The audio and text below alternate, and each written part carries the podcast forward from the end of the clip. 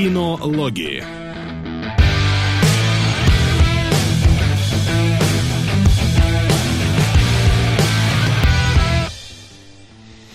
Ну и если все пошло не по вчерашнему сценарию, а вроде бы как бы не пошло по вчерашнему Пошло. сценарию, то Ну, мы, да, то мы должны быть где-то в районе эфира. Так ли это? Да, мы здесь. Всем привет, народ! Привет, 20 интернет. Да. Че ты прешь мои фразы? Да мне которые- понравилось просто. Я Меня проникся. все гнобят за нее. Я пока перестал ее ненадолго использовать, но вернусь к ней. Привет, интернет! 25 марта, суббота, 3 часа по Москве, кинологи в эфире. А, Вы скучали, я надеюсь, мы тоже. Всем привет. Да. Да, здравствуйте. У нас сегодня я ходил в кино. Такое А, бывает, да, и пара фильмов. И сегодня будет очень короткий выпуск, судя по всему. Либо мы будем очень долго обсуждать фильмы, потому что только мясо трейлера мы решили. ну, Ну, мы уже как, отказались как от пойдет, как говорится. Мы всегда, знаешь, мы в прошлый раз таки, да, быстренько обсудим. На те три часа просто. Но с куста это с да. Тут сейчас начнется, дойдем до револьвера, там начнется задвигалово, потом пойдем по геям и вообще уйдем не в ту степь. Да, Как да, да. Пой- Нет, давай, я не пойду по геям, вот ты как хочешь. Я лучше по бабам как-нибудь. Давайте Ну, заставочку и Ладно, погнали. давайте тогда заставку. Где она у нас? Вон она у нас. Сходили в кино.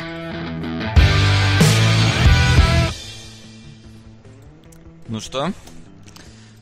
Первое по списку у меня тут значится в постерах это сплит. Давай стартуй Ну, с него. Да, короче, сходил я на все. Сплит. Фильм Шьямалана.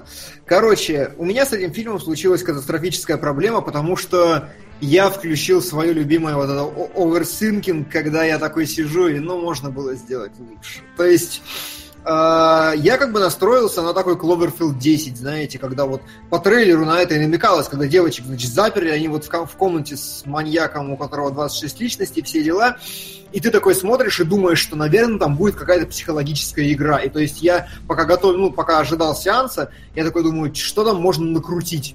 Наверное, можно обманывать одну личность, вступать в ней, с ней в сговор против других личностей, какие-то многоходовочки, комбинации. Наверное, они могут просить одну личность приносить что-то в, ну, в э, помещение, где они заперты. Вторая будет это уносить, он может там ссориться будет между собой. Оказалось, сложности в фильме такой практически нет.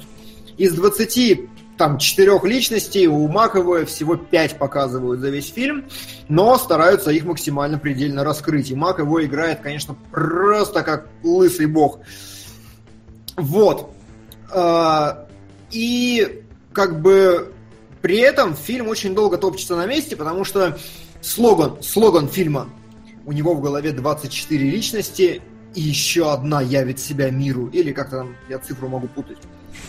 И как бы это единственная интрига фильма. То есть все, что показали во втором трейлере, это все интересное, что есть в фильме. Все остальное время фильм топчется на месте и говорит, ну и обсуждают то, что, наверное, личности это что-то феноменальное. Наверное, они делают из вас супергероя. Наверное, это прям ну и так далее. И как бы вот он раз за разом одно и то же тебе повторяет, повторяет, повторяет, и какой-то детективный триллер, триллерной интриги не случается. И это не совсем Cloverfield 10. Но при этом это кино Шьямалана. И И, и это Можно- вообще-то, знаешь, не, не это, не показатель. но показатель критик над ним очень много ржет, конечно, и всякое разное его разносит, но я ну, не совсем с ним согласен. Я считаю, что у Шьямалана обаятельные фильмы.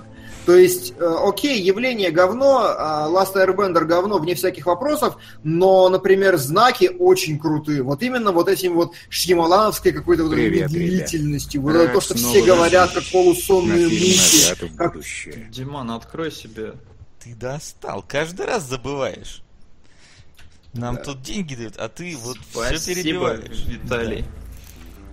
Да, спасибо, спасибо.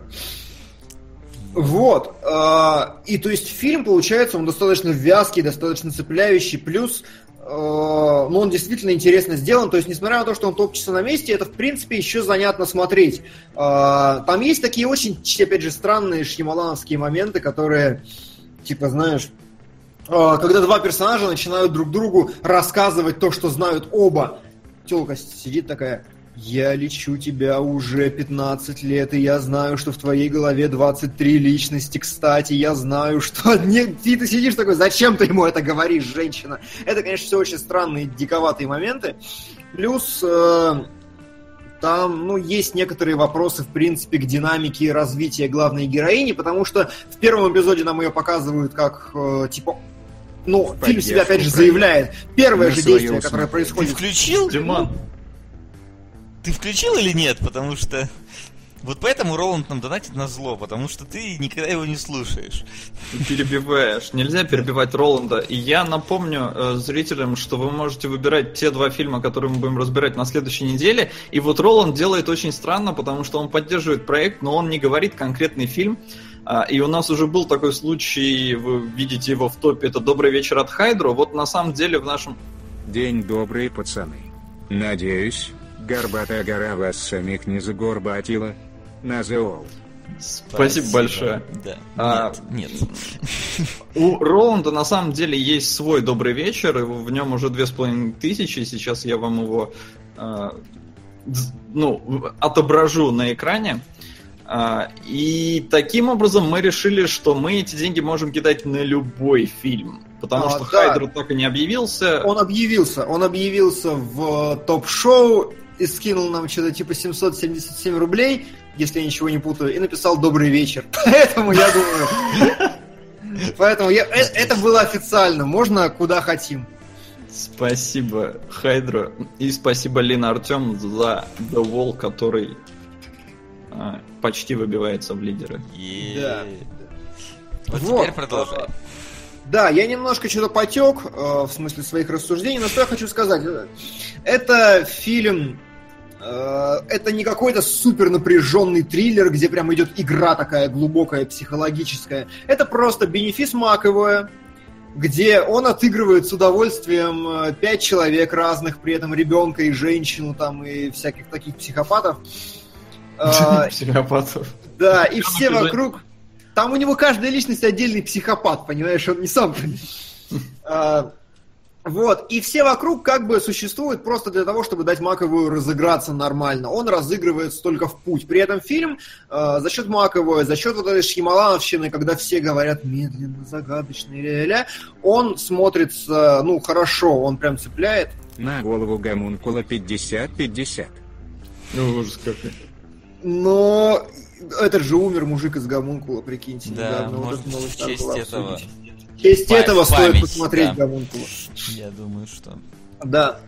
Вот. э, И фильм, как бы, он с первых секунд пытается себя заявить очень крутым психологическим триллером, с очень крутыми ловушками, потому что первое действие, которое делает главная героиня, оно прям топыч. И ты такой сидишь, вау! Почему этого не пишут в книжках? Потому что идея гениальная. Но дальше все скатывается вниз, вниз, вниз, и в конце, в концу фильма у тебя остается глупенькая главная героиня, э, абсолютно раздолбанный маковый, который не получил никакой динамики. И главная проблема как раз вот именно в том, что в трейлере, как я сказал во втором, показали все. То есть все интересные моменты фильма есть во втором трейлере, и э, слоган фильма «Скоро еще одна личность явит себя миру» — это главная интрига фильма, и это уже не интрига. То есть тебе как бы сказать, оно себя явит, окей, оно себя явило, титры. Ну там, оно себя явило, развязка, титры. И ты такой, Слушай, ну не кажется ли, что это как-то странно писать типа, про 23 личности в слогане, при этом не имея 23 личностей, и говоря про какую-то 24-ю, когда у нас-то прошлые не все показаны? Не Слушай, кажется? ну странно на самом деле, но там э, достаточно размеренно это сделано с точки зрения экранного времени, потому что действительно вряд ли удалось, ну может быть там 6-7 впихнуть помаленьку, можно было бы. Да, может быть. Но смотри, э, я так понял, вот этот фильм, он основан на чем-то реальном, вот на этом Билли Миллигане, на реальной истории, или взят за основу просто вот человек со многими личностями? Слушай, ну я смотрел фильм, разумеется, со своим психиатром, и он подтвердил, что практически весь фильм правильный. Нет, я не, про, я не про то, что я не про то, что это неправильно как-то показано. Я про то, история какая-то базируется под этим реальная или нет. А, вообще. нет, конечно, нет, Абсолютно. конечно. То есть они мог- прям- То есть это не... Если это был бы Ми- Билли Миллиган, да, тот самый, который действительно 24 личности, я бы понял, если был это байопик. Но здесь они как бы к нему, я так понимаю, не относятся. Поэтому писать про, 20, Нет, про нет, 23 ну, как бы личности очевид- и при этом не показывать их, это немного странно в данном случае. Ну, Ну, вот как вот просто, Я да, уже сделали говорил, 24. Что не особо смотрю фильмы, мне интереснее слушать рецензии на них. Вот вас послушаю, может будет соблазн чего и посмотреть в будущем. На свое усмотрение. Блин, Есть такой фильм на свое усмотрение? Типа как по соображениям совести на свое усмотрение. А, давайте выберем что-нибудь интересное, правда, просто возьмем. Ну, я бы, когда буду, когда у меня останет время по- помолчать, наконец-то, я подумаю. Ну да. А. Диман, в общем, у меня ну, один вопрос был в комментариях. э, Без Маковоя фильм бы вообще получился, или это вот прям он там нужен и никто кроме него? А, слушай, ну я не знаю, много талантливых актеров, много клевых ребят, поэтому как бы, ну, а, наверняка кто-нибудь еще бы справился с этой ролью, но если вопрос в том, держится ли фильм на этом персонаже, то да. Вот именно Макову отыгрывает безупречно, охренительно и блистательно, вне всяких сомнений.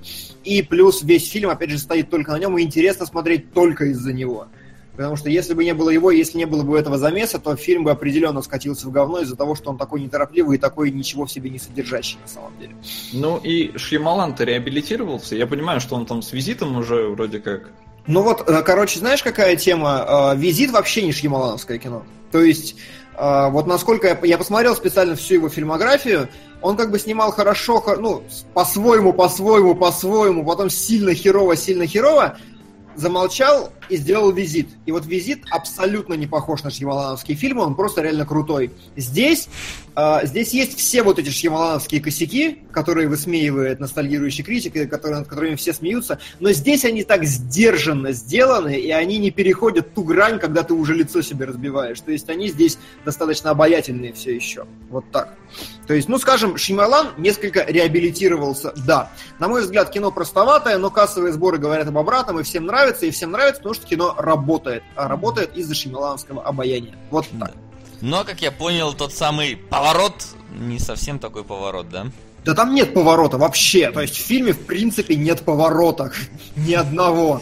Там единственный поворот с окном, который показали в трейлере. Остального, ну, ничего действительно фундаментально интересного из замасом, замесом не было. Нам- мне говорят, что в «Визите» был твист, чем не Шьямалановщина. Да потому что «Визит» изначально фильм, ну, просто по структуре в нем должен быть твист. Без твиста фильма «Визит» не было бы. Там весь, ну, весь смысл жанра строится на твисте. Поэтому тут как бы не лично его какая-то замануха. Вот. А, ну, ну, кстати, в сплите есть твист, действительно, финальный, который ты сидишь такой, и типа, что? Нахера? Зачем? Ну, это не твист, это просто обоссака такая, вставленная для фанатов. Не буду спойлерить. Для может, фанатов чего? Шьямалана или... Шьямалана, да. То есть это такая обоссака Шьямалана ради Шьямалана. И вот, вот такая. Отлично. Такой в конце, типа, ребята, помните, это мой фильм. Да. Да, да, да, примерно так. Кайл Маклачан пишет, что м, Шьямалану не надо давать денег, и вот что визит, что сплит сняты за копейки, а в прокате собирают миллионы и нравятся публике. Вот это на самом деле правильное замечание. Фильм действительно видно, что трехкопеечный, но очень крутой, очень красивый. А, вот. Давай к игле. Давай. К игле. К- к Это не игле. призыв. Да, Trainspotting 2, второй фильм, который я посмотрел. Здесь я вообще не буду долго распинаться, потому что я думаю, всем уже насрать, и все, кто хотели, посмотрели тысячу раз, просто для галочки, что я его глянул и- озвучу. А, Фильм мне зашел очень ровно, потому что я небольшой фанат первого Trainspotting а. Я его как бы смотрел, ну, как ну, кино, нормально, окей. Посмотрел первого, И второй, это, знаете, вот это прям вечеринка для фанатов. То есть ты приходишь, фильм ничего тебе не пытается сказать, он не пытается ничего тебе донести, он просто показывает твоих потенциально любимых персонажей, показывает, что с ними произошло, показывает, как они с этим живут, и на этом заканчивается. И ты такой, я вот посмотрел, мне в принципе было насрать на этих персонажей, и я такой, ну как бы хорошо, прикольное, местами забавное кино, хорошо выдержанное, но слишком для меня пустое. Для всех фанатов должно быть просто гениально. Ну вот, такое коротенькое просто, карапулечка. Ну и отлично. Да, а теперь давайте к, к сути выпуска, потому что... Да, как-то быстро, внезапно мы все-таки совсем... Вот я и говорю, у нас сегодня должен быть супер короткий выпуск, потому что мы что-то... Про, про... Я думал, что вы тоже на что-то сходили. Ну, видишь, у меня недели не было, а тут из-за разбора и из-за вот этого всего в моей щеке. Ну да. Я, я бы хотел сходить на живое, но не успел. Так, ну ладно, давай, да, давай не будем долго оттягивать как, не буду говорить что, потому что первый наш фильм будет, сами знаете о чем, но сперва... Первый будет? Первый будет? Ну, конечно, вы что, первые. Сперва небольшая заставочка. Домашнее задание. В смысле, погоди, а ты первым хотел револьвер? Ну да, но ты решил вперед женщины и дети? Не, я просто подумал, что как бы с револьвером там может быть долго и тяжело. И поэтому после этого, после дол чего долгого и тяжелого переходить еще и на геев, это как-то, ну, чересчур, мне кажется, будет для... Разве это нет? описание чьей-то личной жизни. После долгого и тяжелого он перешел на геев. Но я под... скажу сразу, не моей. Так что не надо тут. Вот. Но я сказал чьей-то. Чьей-то, да. Я на всякий случай уточню, что не, не своей. И не моей. Надо аккуратнее сегодня жонглировать фразами, потому что Сегодня, Сами знаете, да, что у нас. Если раньше времени сказать, что Горбатая гора тебе понравилась, то возникнут вопросы. Не, ну место красивое, собственно, что можно сказать сразу. У меня очень странный опыт с Горбатой горой. Потому что, во-первых, во-первых, cool story. Давай. Я поставил на закачку первый э, Он повис на 80%. Все, перед... не, не отдает больше. Я не знаю, все там с раздачи ушли или что. Я поставил второй БДРИП на закачку, он на 50% остановился. Я подумал, что это какой-то намек. Меня пытаются предох... предостеречь. А, И такой меня... чувак с, то, с торрентов пишет, у меня Привет, есть... кинологи. Давненько не заходил к вам на огонек. Это на Хэллоуин 2000 рубль и на синий бархат 1000 рубль. Спасибо! Стрик. А, Димон, вот от тебя слышно эхо? Да, кстати, есть такое. Ну, то есть, э, вот Я именно... понял, это мне надо, короче, идти поискать свои наушники. Но ты пока можешь порассказывать свои cool да. story, пока я буду этим заниматься. Да. А тебе человек на флешке, смеящийся с бородой, передал. Как я говорил, уже озвучивал это. Я смотрел «Горбатую гору» до этого в 4 захода, то есть по полчаса. А, и, ну, то есть, вот как бы один Подожди, раз... а вы со своим любимым... Достигнет с... ли Адриасян уровня Ямалана 50-50?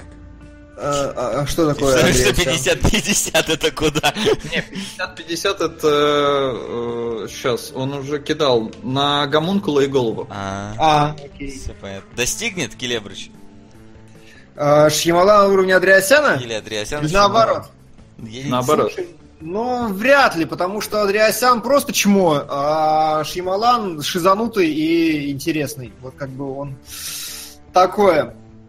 Вот, поэтому нет. Так вот, а, Солод, а почему ты прерывался каждые полчаса? Потому что вы со своим партнером прерывались? Ну, партнер, может быть, другого пола, я ничего. Нет, я так... первый, в смысле, когда я первый раз смотрел, это было довольно давно, я был один. Я просто смотрел, и там через первые полчаса, ну, там вот где-то в этом моменте у них там первое соитие, и, ну, я как такой, не, не, стоп, стоп, надо пойти покурить.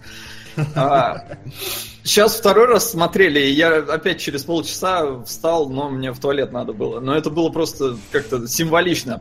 Вот, но проблема-то в другом. Проблема в том, что, ну вот один раз ты посмотрел, да, и как мы знаем, один раз не это самое.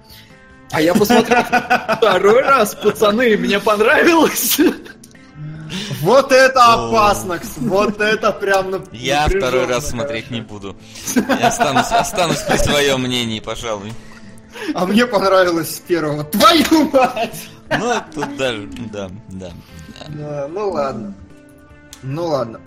Хорошо. Ну что, э, да, мне фильм понравился с первого раза. Не то, что понравился, я к нему принципе, отношусь на 7 из 10, что первый раз, что во второй. Но мне показалось катастрофически интересным то, что это, по сути, парафраз Мунлайта, но от 2004 года. То есть, это Moonlight 2004. Да. Причем более хардкорный, я бы сказал. Ну, насчет хардкорности не знаю, но именно с точки зрения того, что я, вот я сказал, что, возможно, Moonlight это важное кино с точки зрения исторического процесса, который происходит, культурного. Вот «Горбатая гора» это тот же самый абсолютно процесс, тот же самый фильм, тот же самый посыл, то же самое исследование, но проведенное на 10 лет раньше. Это мне показалось очень интересно. То есть фильмы прям одинаковые. Да. И хорошо, что он выпал прямо сейчас. Вот. Ну что?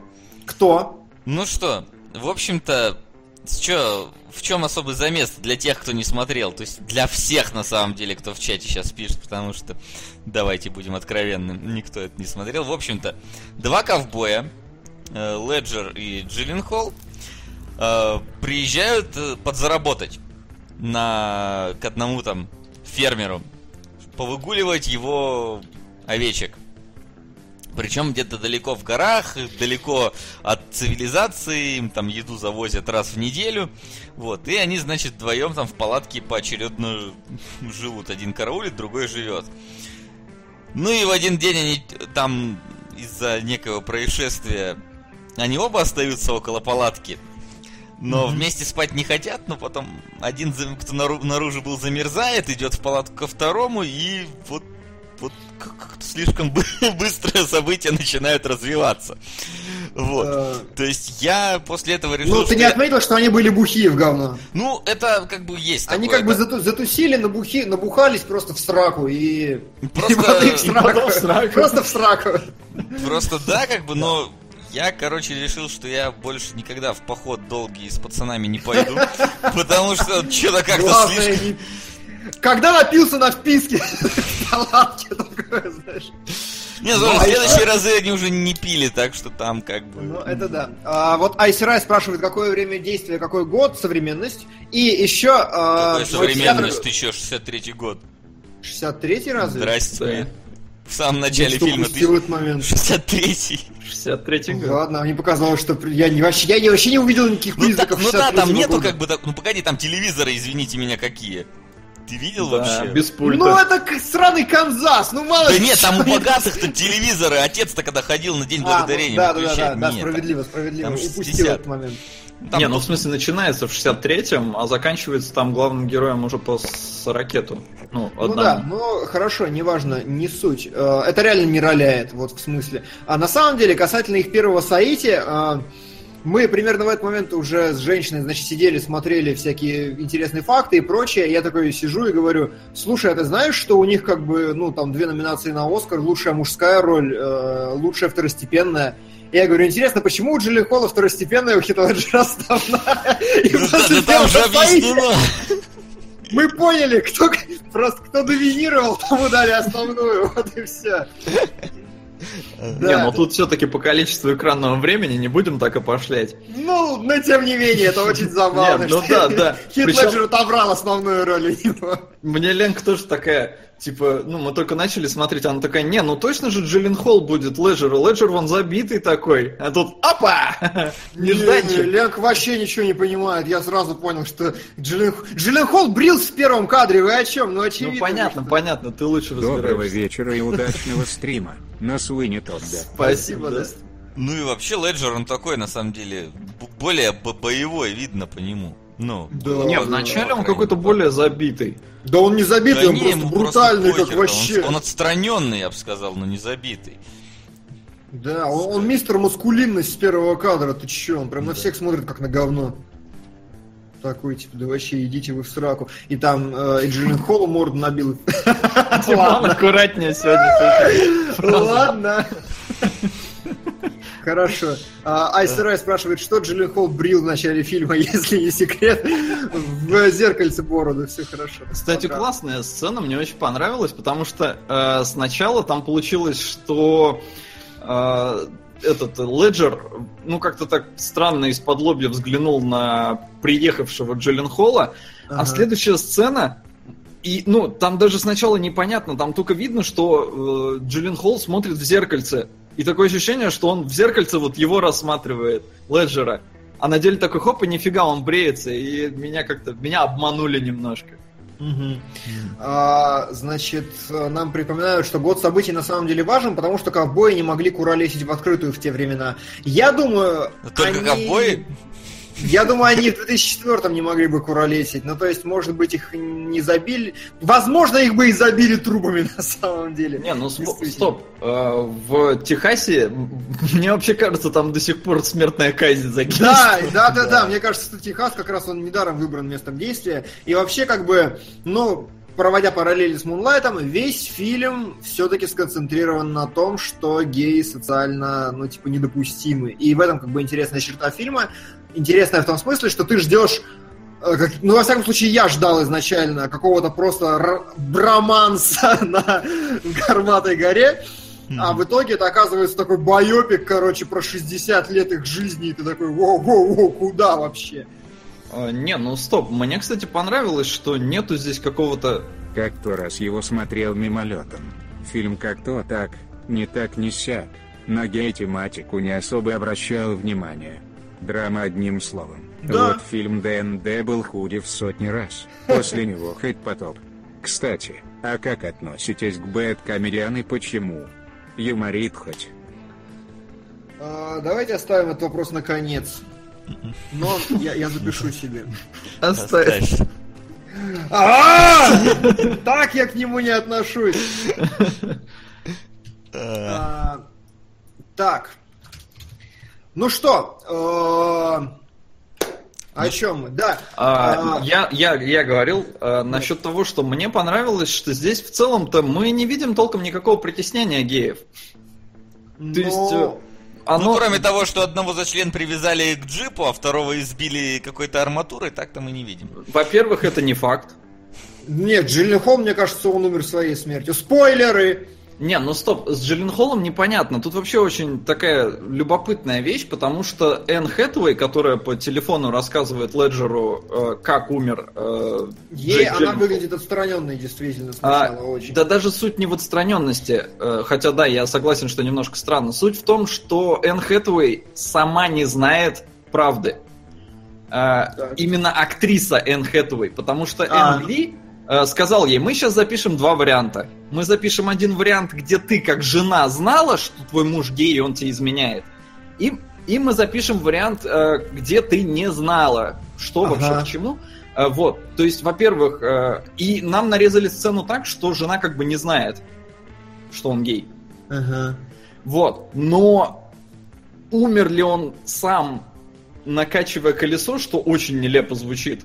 Или все-таки его убили, это вообще никак не раскрывается. Ну да, просто вот это такой непонятный момент на самом деле. Ну ладно. Ну да не суть. Давайте ближе к сюжету. Итак, на Горбатой горе как-то раз, два Как- ковбоя. Да, как-то раз, и как-то два, и как-то там еще, короче. Вот. Ну Да. и, да, в итоге они работу свою худо-бедно на этой горе завершили. Да просрали они. Ну и просрали, ну и да, худо-бедно там. Что-то, что-то как минимум овец смогли сосчитать нужное количество, и ладно.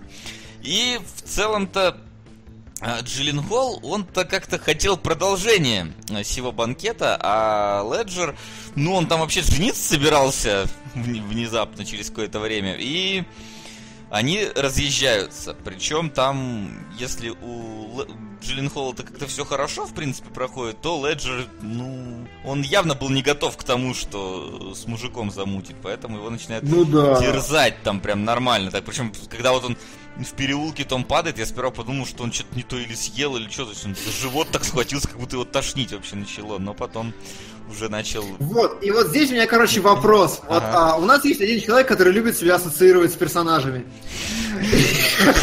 И вот я подумал, вот на самом деле, это ведь очень удобная концепция для ассоциации любого мужика. То есть вот Хит Леджер, он реально, он кошмар страдает от этого. То есть у него настолько охеревшее вообще выражение, такой типа, какого хи, что за срань? И реально он как бы, при том, что он продолжает вести себя как мега-альфач до самого конца фильма, бьет морды и все остальное, и это прям вообще для него неприемлемо. То есть абсолютный нонсенс, чтоб я до мужика пехал, то есть он этого очень долго не принимает в себе. И вот а, Мне кажется, если бы я внезапно обнаружил, все шутят, что я гей, но я не гей, если бы я внезапно в себе обнаружил, что я отпихал мужика, у меня была бы такая же реакция. То есть я бы просто, да как, что за срань-то? Димон, а ты сейчас отрицаешь, что ты гей.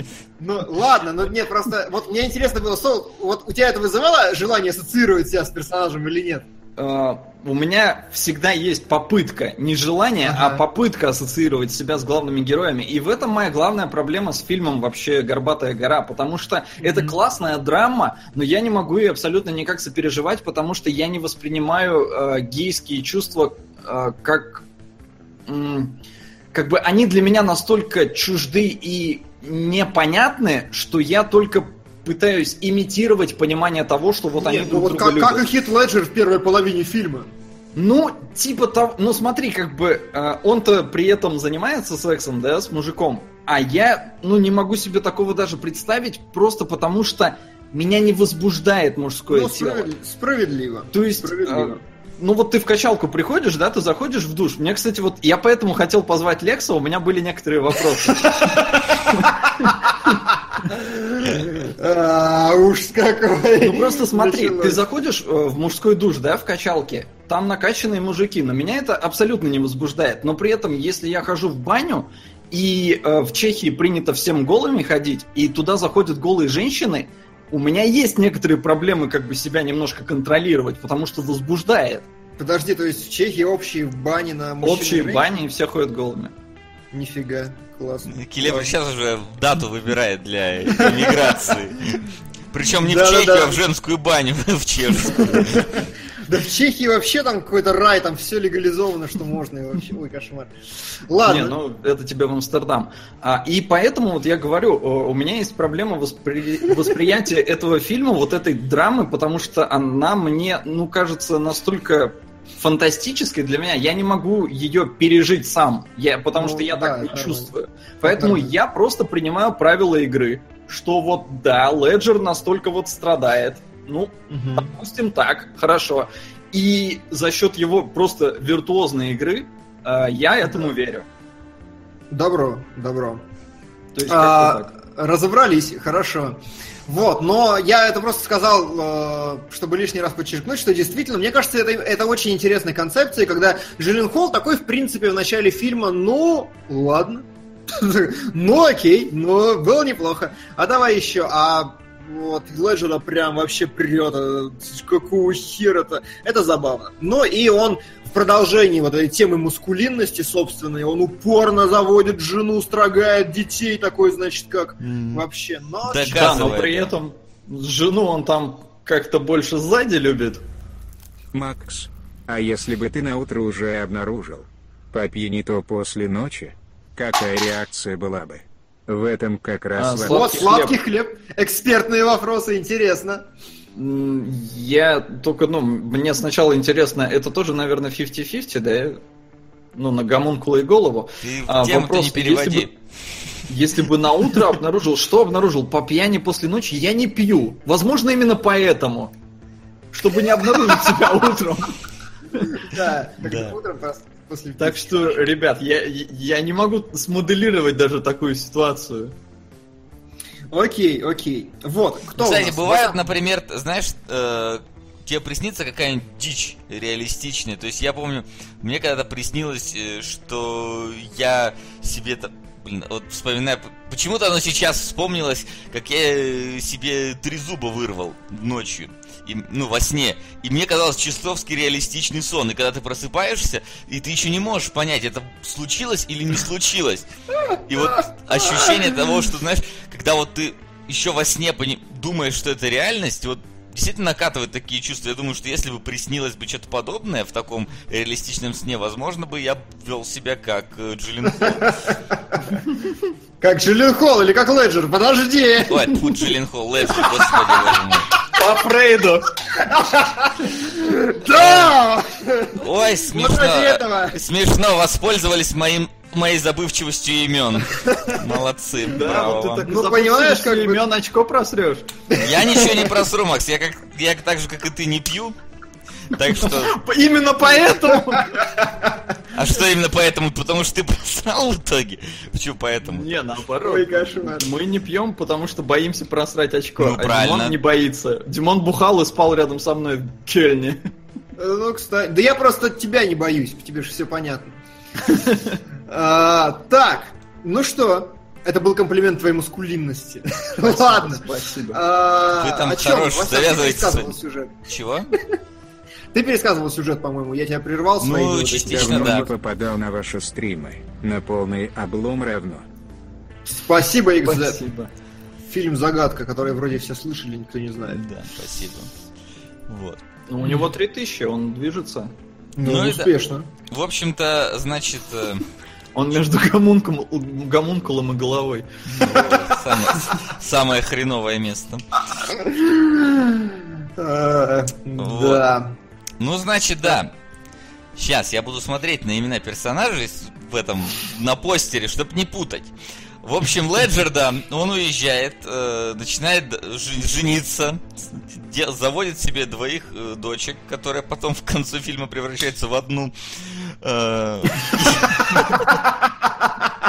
Отличное замечание. Причем в одну э, Руни Мару. ну да, то есть как-то вроде было две, а потом Кейт Мару. Кейт Мару, да. Я тоже сперва почему-то Руни Мару загуглил, когда э, пытался определить, кто это, но потом и решил. Не, я так умилился, такая маленькая. Да, да, да. Знаешь, маленькая, и сколько было? 20 или 24, по-моему? Блин, чувак, мне 27, а я сейчас смотрел, для меня там она маленькая. Ну, да, ну хорошо, хорошо. Но тем не менее, просто я такой, она играет 15-летнюю школьницу, а ей типа 20 лет. и я такой, 19-летнюю она играет. И если Да. ей 20, то все сходится. Ну, ну и пошел-то. Мне, мне показалось, что 16-летний пример. Нет, ну ладно. 19 там написано было.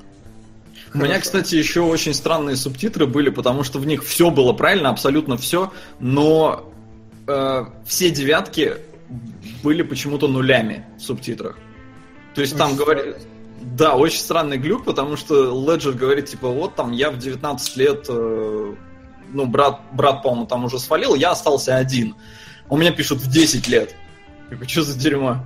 Я же слышал 19. Вот, и там еще, по-моему, два раза говорилось про 9 что-то, и вот 19 в конце там дочки было, кстати, что символично, наверное. Интересно, если у тебя год подписан, у тебя был ты- Не-не-не. 1063 год. Год, э, он э, хард, он прям вшит в фильм, а субтитры-то они ж отдельные. Да. Ну, я думал, субтитры, может, дублируют такие. Оп. Ну, бывает, но нет, в этот раз не было. Но вот как-то 0 на 9 заменялось, это очень странно. Странно. Наоборот. Ну ладно. Вот. Ну ладно. А, значит, да, он э, с женой, ну, в общем, там, строгает детей, работает, но вообще у них там все так себе. Ну, то есть они живут очень бедненько. Все в такой вот, знаете, грязи, сранине и прочем таком. Дети орут, со- сопли летят, на кухне бардак и так далее. Но как там пытаются водить э, концы с концами. В то время ну, Джиллен Холл, он пытается найти себе очередное кожаное дупло Гарри, но у него это на скачках не очень получается, зато он находит себе подругу. Э, Очень там, там Энн первую... Хэтэуэй внезапно. Энн Хэтэуэй, да, первую красавицу на местной деревне. И каким-то образом с ней мутит, и даже, ну, собственно, они организуют семью. У него все хорошо, батя у этой у Хэтэуэй богатый, богатенький, там какие-то они тракторы продают. Вот. И в какой-то момент ему, видимо, все-таки становится ее мало, и он решает найти Леджера и, собственно, снова с ним затусить на Горбатой горе. Ага, слушай, ну это очень важный момент, смотри, то есть на самом деле самый распространенный миф о фильме это то, что «Горбатая гора» это фильм про геев, а это фильм про би. Да, Да, кстати. Это именно про Би, потому что они там вроде бы как... Ну, то есть дети же, они должны Да, у них с родиться женами нормально вполне. Да, у того пацан рождается, у этого две дочки, то есть там все, все у них нормально, все у них стоит э, в, эти, в этих ситуациях. Вот, и он его, значит, находит, приезжает, и вот тут они начинают, ну, совсем дико палиться, из-за чего... Город Зера. Спасибо. Спасибо! Хорошо, хорошо. Потому что они на- начинают сосаться прямо на парковке, так что это замечательно видит э, жена Леджера, которая сразу, ну, понятное дело, в какой транс входит. Потом он Ну вот, уезжает... кстати, извини, Васян, Ага. перебью, потому что такое очень странное место. А, Ну, то есть я могу понять, ну там страсть, все дела, да, мозг отключается, и если это у них так работает, как и у нас с женщинами, то, ну, наверное, это возможно. А, Меня больше другое смутило, потому что Ленка в этот момент, она такая сидит и такая, блин, а что делать?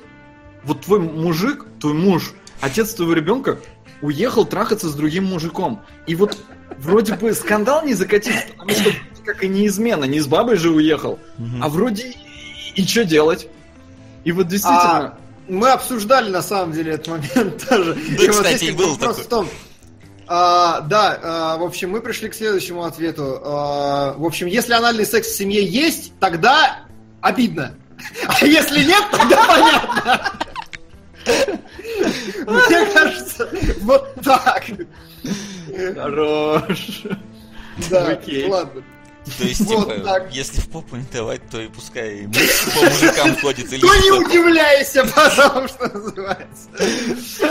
Ой. Просто кошмар. Да.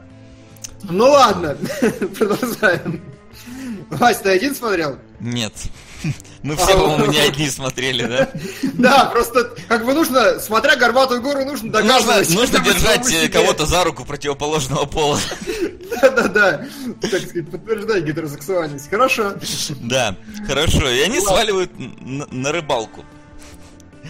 Вот. И первый же у меня был вопрос, знаешь, вот мы си- сидим тоже, я говорю, интересно, они рыбу-то вообще с рыбалки привозят? Ну, то есть, или они совсем прям палятся, как не знаю кто? И ладно, но, но- и, и потом, когда выяснилось, что они кучу раз ездили на рыбалку, кучу раз ничего не привозили и даже сеть не распутывали, я такой, ну, ребят, ну вы как бы сами виноваты во всем, вот что случилось. Вы вообще даже не стараетесь. Абсолютно. Вот. Справедливо. Ну серьезно, ну как бы, come on. Хоть чуть-чуть. Ну, это было очень глупо, да. Даже мой дед, когда от бабушки в тайне ездил бухать на рыбалку, даже он рыбу привозил из магазина. Ну, то есть... То есть, да, это как-то же, ну... Вы ж там, да, Не, не, не от мамки то, что вы курите, пытаетесь скрыть, блин, а то, что вы друг с другом пехаетесь, это как-то, ну, более, мне кажется, более лучше подготавливаться надо, тем более вы там не каждый день ездите, чтобы что-то забыть, раз в полгода там они катаются друг к другу. Ну и, в общем-то, что хочет Джиллен Холл? Джиллен Холл хочет быть Следжером. Ему прям, хоть он жена у него и красивая, но ему охота вот э, с мужиками колбасить. А Леджер, у него дети, он не может, даже если там типа бросить жену, что он в итоге и делает, ну, и, точнее, они там разводятся, вот, он не может оставить детей, он не может переехать, его вот якоря эти держат, в отличие от Джилленхола, который вообще так, какой-то слишком, слишком, знаешь, с- свободный в отношениях, прям вот... э, Да просто, мне кажется, здесь они довольно грамотно показали э, разный социальный слой, потому что Джиллен Холл стал ну, обеспеченным чуваком, несмотря на то, что ну, не свои деньги, но он при деньгах, он может позволить себе, в принципе, ни хера толком не делать. А э, у Леджера у него ответственность перед детьми, перед женой, у него херовая работа, он очень плохо с этим справляется, поэтому его вот это еще держит, мне кажется. ну, да, так и есть. А, Ну и плюс э, тут вопро- вопрос самого, что, что им нужно от этих отношений, как они как бы к ним относятся, это мы еще все будем обсуждать, и там тоже такие вопросы. Вот. Ну ладно. Ну ладно. Если говорить коротко, э, чем все заканчивается, то в один момент Джиллин Холл погибает каким-то... Ну, мы, не, мы точно не понимаем, каким образом. Вот. Опи- опиши.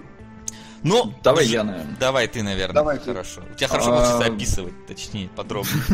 В один день э, Леджеру приходит письмо по почте, ну потому что они, в принципе, открытками там и общались, и, на открытке написано «погиб». А, Леджер звонит жене Джиллен Холла, и та такая отстраненная вся говорит, мол, типа, да, он ехал по дороге, у него сдулось колесо, он вылез, начал его накачивать, колесо лопнуло, и кусок диска ударил в лицо Джилленхола, тот упал и захлебнулся собственной кровью, потому что очень долго никто не приехал. Да. А, но, но при этом Джиллен Холл э, в своем, ой, Джиллен Холл, Леджер в своем воображении рисует, будто Джиллен Холла убили гомофобы. Просто избили его нахрен. Но Потому это у что... него еще воспоминания, да. Да, у него, с одной стороны, воспоминания из детства, где ему батя его показал убитого гея с оторванным членом, и Леджер даже говорит, что, мол, типа, он практически уверен, что сам отец это сделал. А, вот. Это с одной стороны. А с другой стороны, ну, во всяком случае, мне так показалось, история ни хера не правдоподобная. Ну, то есть, Ну, я думаю, так специально и сделано. ну, возможно, но просто как бы Ну, если он только Даже на если- тракторе накачивал колесо, я не знаю. Диск все равно не взорвется никак. А там, Ну, там ну, какой-то обод от диска, как-то так, по-моему, было сказано, нет? Ну, не знаю, в английском было слово Рим. Рим это диск. Диск, как бы, ничего ты ему не сделаешь. Кусок от него не отлетит никак. Вот, поэтому хрен его знает. Ну и плюс, я так понял, он ехал на своей машине, не на тракторе, ни на каком. Потому что, да, если рядом с тобой взорвется колесо трактора, ну да, тебя может убить. А, а обычное колесо машины ни хрена оно тебе не сделает. Так что, ну, такая очень странная ситуация. И плюс... Специально оставленная неоднозначность такая, потому что подсказок ни в одну, ни в другую сторону на самом деле нету. Ну да, и плюс отстраненность жены. Потому что, с одной стороны, она вроде и не знает, что он гей, а с другой стороны, она такая отстраненная, мол, типа, да так этому гею и надо. Типа, еще изменял мне. Либо она просто, ну, в принципе, на протяжении всего фильма у них очень специфические отношения с женой, там любви никакой не видать, она какая-то вечно в делах вся из себя, он как-то рядом вокруг нее мечется, ничего не Ну делает, да, она, поэтому она даже там там... как-то не проявляет какого-то особого, знаешь, эмоции, когда он приглашает не ее танцевать, а какую-то там непонятную Да, да, да, да. Ну там как бы есть такая маленькая обидочка, но ничего такого сильно раскрученного. Ну и да, плюс да, да. А, ничего, самое важное, она ребенка ему не давала и не показывала в сцене в первой. То есть, когда у них родился ребенок, Джиллен Холл стоит у двери, и мало того, что его папаша унижает, так и мать сама смотрит только на ребенка, а не на Джиллен Холла. И это как раз идеальный способ показать, что как бы у них любви-то особой нет. Вот. А, ну и, короче, да, специально оставленная неоднозначность такая. ну и про сцену ты уже рассказал. Ты же это сделал в эфире, да? Что сцена? Какую Про сцену? того, я- как снимали Хэтэуэй. А, да, это Да, в эфире было. Да, я путаю немножко. Ладно, вот. Ну Вот. что, дальше. Ну и, собственно, э, Леджер решает э, приехать э, к родителям Джилленхола, потому что у них там часть его праха осталась, которую вообще хотели развеять над Горбатой горой, но никто не знал, что такое за за Горбатая гора. Вот. И там он обнаруживает э, э, пропавшую рубаху, которую в самом начале фильма он еще говорил, что он, кажется, забыл на этой горбатой горе, и, Мгм. и пропавшую куртку, которую э, Джиллен Холл пытался найти все время э, у Мгм. себя где-то в Че, доме. какую куртку? Ну, он с женой, жена, когда за кассовым аппаратом А, сидела, он да, ходил, да, да, где да, моя да. куртка, где моя куртка. Вот. А, И это вот та куртка, в которой они тогда подрались, когда Леджер не хотел принимать то, что он может с мужиком. Вот, там осталась Мгм. кровь, и вот, ну, как я понял, по вот этим вот сохранившимся рубашкам и курткам, он, ну, Леджер понял, что Джилленхол по-настоящему его прям очень сильно любил, что вот он сохранил воспоминания о тех замечательных днях, которые они проводили на Горбатой горе, пытался таким образом сохранить.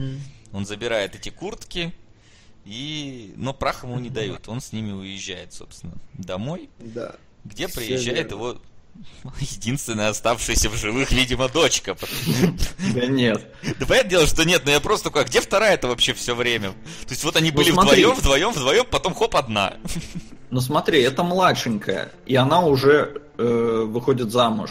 Старшая уже наверняка вышла. Ну да, ну просто как-то, знаешь, так потерялся персонаж. Ну да, я согласен это, это неаккуратно, действительно, это грязь. Согласен, Вот. не надо так делать. Она говорит папке, что собирается э, замуж. Он Мне очень понравилось в этой сцене. Батька такой, ай, да, ладно, я приду на свадьбу, наливает ей вискарь и сажает И за руль. сажает машину. Я такой, «Да правильно, молодец. Набухал дочь, едь теперь дальше. Вот.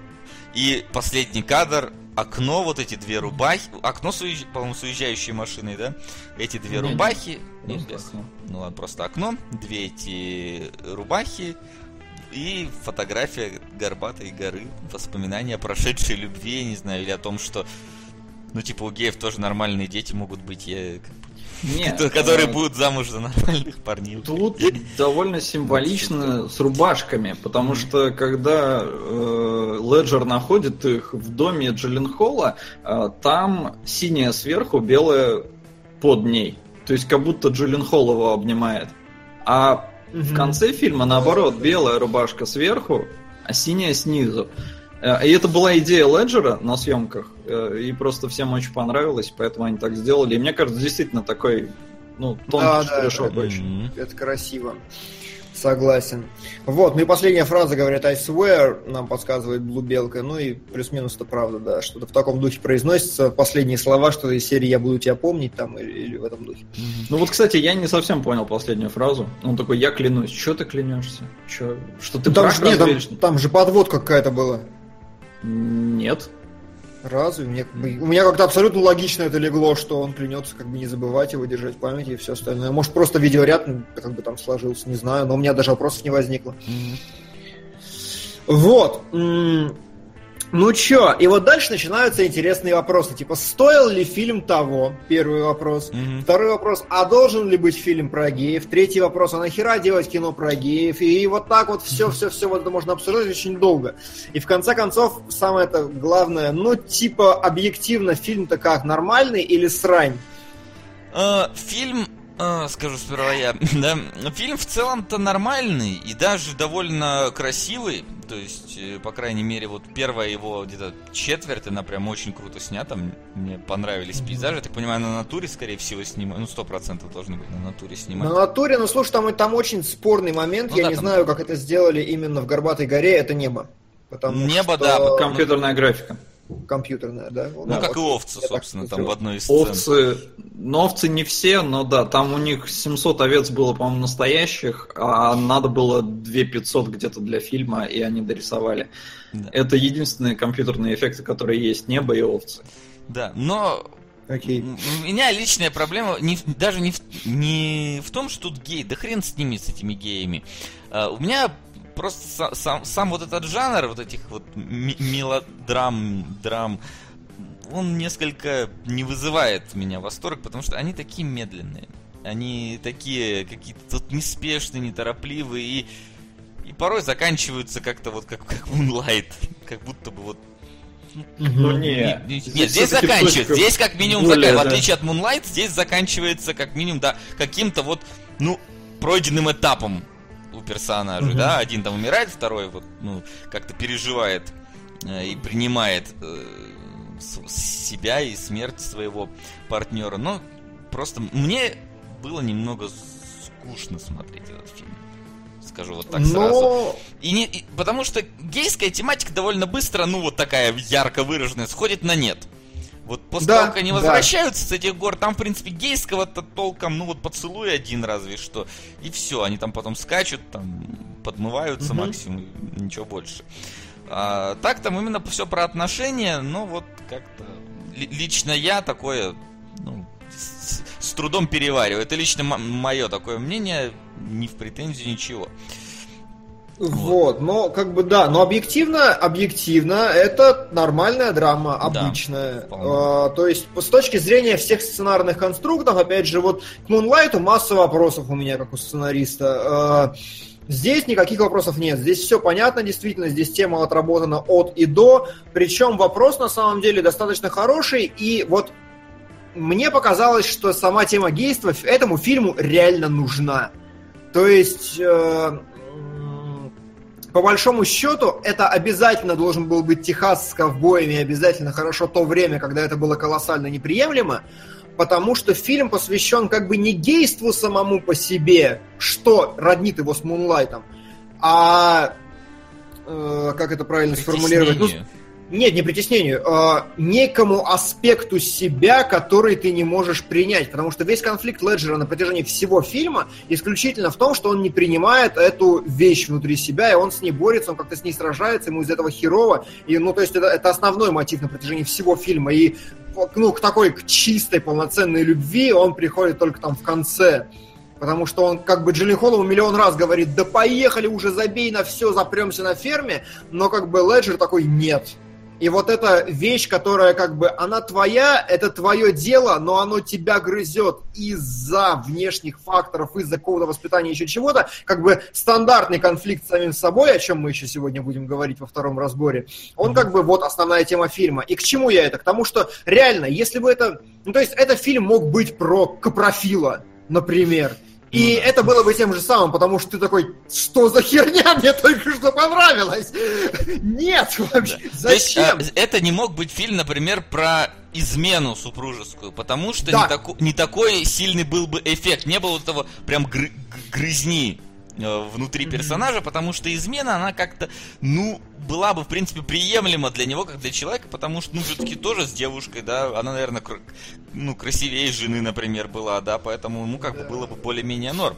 А вот именно что, ну, то есть надо было перейти какую-то границу для человека, чтобы он себя потом в течение всего фильма как-то грыз вот, это, вот этим вот переходом какой-то границы, да. прям очень, очень И... такой табуированный, я бы сказал. Именно так. Ну, здесь, во-первых, нету как такового притеснения геев, потому что большинство людей, которые выясняют, они не знают, как к этому относиться. Леджер не знает, как к этому относиться, жена не знает, как к этому относиться.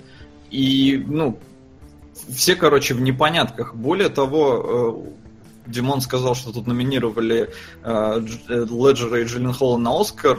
Тут у него 7 номинаций на Оскар, и да. там была еще и а, по-моему... Э, жена его, жена Леджера. А, да, да, да, и она вы... А, не, не выиграла, да, она номинирована была. И ну, она, кстати, на тот момент встречалась с Леджером. Это было забавно. И сцена, вот когда они целуются... Э, она не знала, что фильм про геев в этот момент. Нет, она специально попросила, короче, их целоваться при ней, чтобы она смогла сыграть адекватно. Окей. Вот. Но первые несколько раз она, она смеялась, она не могла вообще воспринимать это всерьез, потому что пацаны немножко переигрывали. Вот. Но в итоге, в итоге смогли. И вот, ну, ее номинировали тоже, мне кажется, далеко не зря, потому что вот она это непонимание очень хорошо отыгрывает. Но oh. тема измены здесь тоже присутствует, потому что Леджер-то ревнует Джиллен Холла, когда тот говорит, что бывал в Мексике. Mm-hmm. А в Мексике да, да, да там вот для этих. Плюс я не совсем понял сцену, когда э, Джиллин Холл приезжает к Леджеру, уже там ближе к концу фильма, тот уже развелся с женой, но у него две дочки в машине сидят. Mm-hmm. И тут такой, типа, не, чувак, давай в следующий раз, а то я с дочками вижусь раз в месяц. А, и там... У меня битка такая прям. Нет, сзади просто машина проезжает. Джиллин Холл на нее смотрит, и на этом делают акцент. И такое ощущение, как будто, блин, у Леджера тоже кто-то к нему должен был приехать. Но чисто логически у Леджера никого не было, кроме Не, ну это не вписывается, конечно. На самом деле, здесь э, очень возможно, что просто херовый монтаж, потому что вот монтаж у фильма полное говно. Я прям сидел, и некоторые склейки у меня кровоточили глаза, потому что, знаете, нам показывают, грубо говоря, ну, такой полузатылок Леджера, я не сделал этот кадр, к сожалению, не успел, а, полузатылок Леджера и Джиллин Холл, который ему в спину что-то говорит. Он, Леджер вот, вот с, такой, с таким наклоном головы. Потом показывают Леджера, который стоит вот так.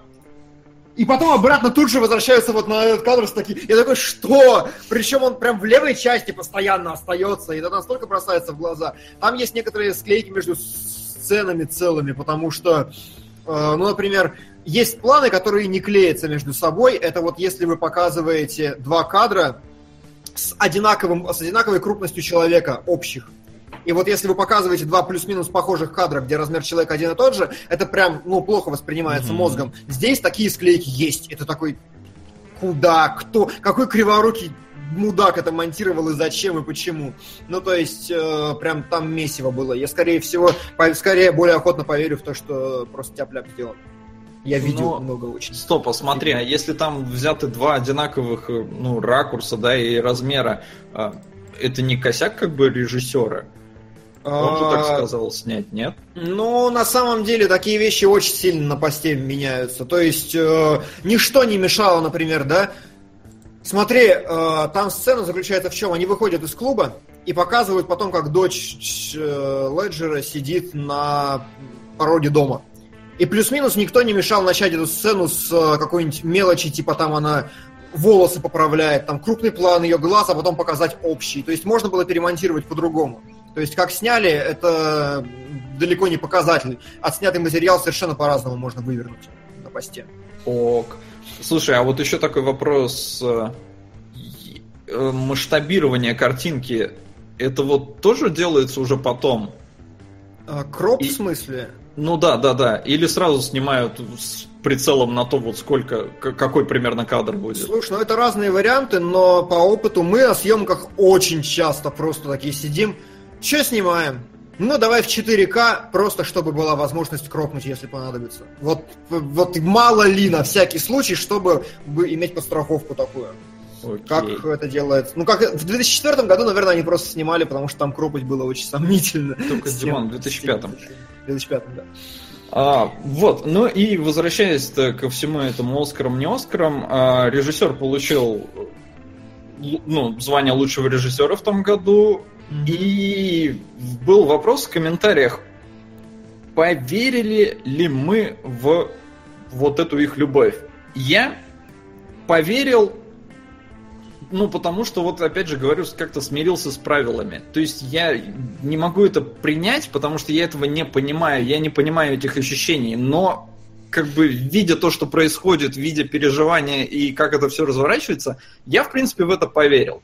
А, поэтому я считаю, что Леджер как бы должен был взять Оскар в том году. Потому что он прям затащил охереть как. Вот ему веришь вообще в любой сцене, в которой он Слушай, есть. а кто его обошел-то? Интересно. А, щас сейчас, скажу. сейчас я посмотрю, ты пока продолжай Давай. говорить. А на его фоне просто немножко проигрывает Джиллен Холл, несмотря на то, что сейчас он уже вырос до охерительного уровня. Вот Мгм. в их как-то отношениях немножко я вот Джиллен Холлу верил меньше, поэтому вся вот эта их любовь меня немножко как-то, ну, не, не столь убедительно. Он было. весь фильм почти ходил такой, знаешь, с мордой какого-то улыбающегося простака. То есть у него вообще по жизни такая какая-то, вот знаешь, вот лицо такое, как, ну не знаю, знаешь, такого милого песика, да, он- То есть если Леджер, видно, прям страдает, прям у него там, да, голове просто какие-то догматы рушатся, то этот как-то ходит такой все время. Не, ну у него роль такая была. Не, был дело, но- персонаж такой. Он, ну, он, в принципе, такой, если честно, ну, сам, сам актер. То есть я помню, Ну, что в этом в исходном коде вот он тоже мне казался таким вот, типа, а, что, кого? Таким Ну ладно. А, обыграл тогда Леджера Филипп Сеймур Хоффман с никому неизвестным фильмом «Капоте». Я наугад говорю, что это никому неизвестный фильм, потому что он неизвестен мне. Я не Да, я знаю, тоже что не это знаю. такое. Но актера знаю. Он Да. уже тоже умер, как и Леджер.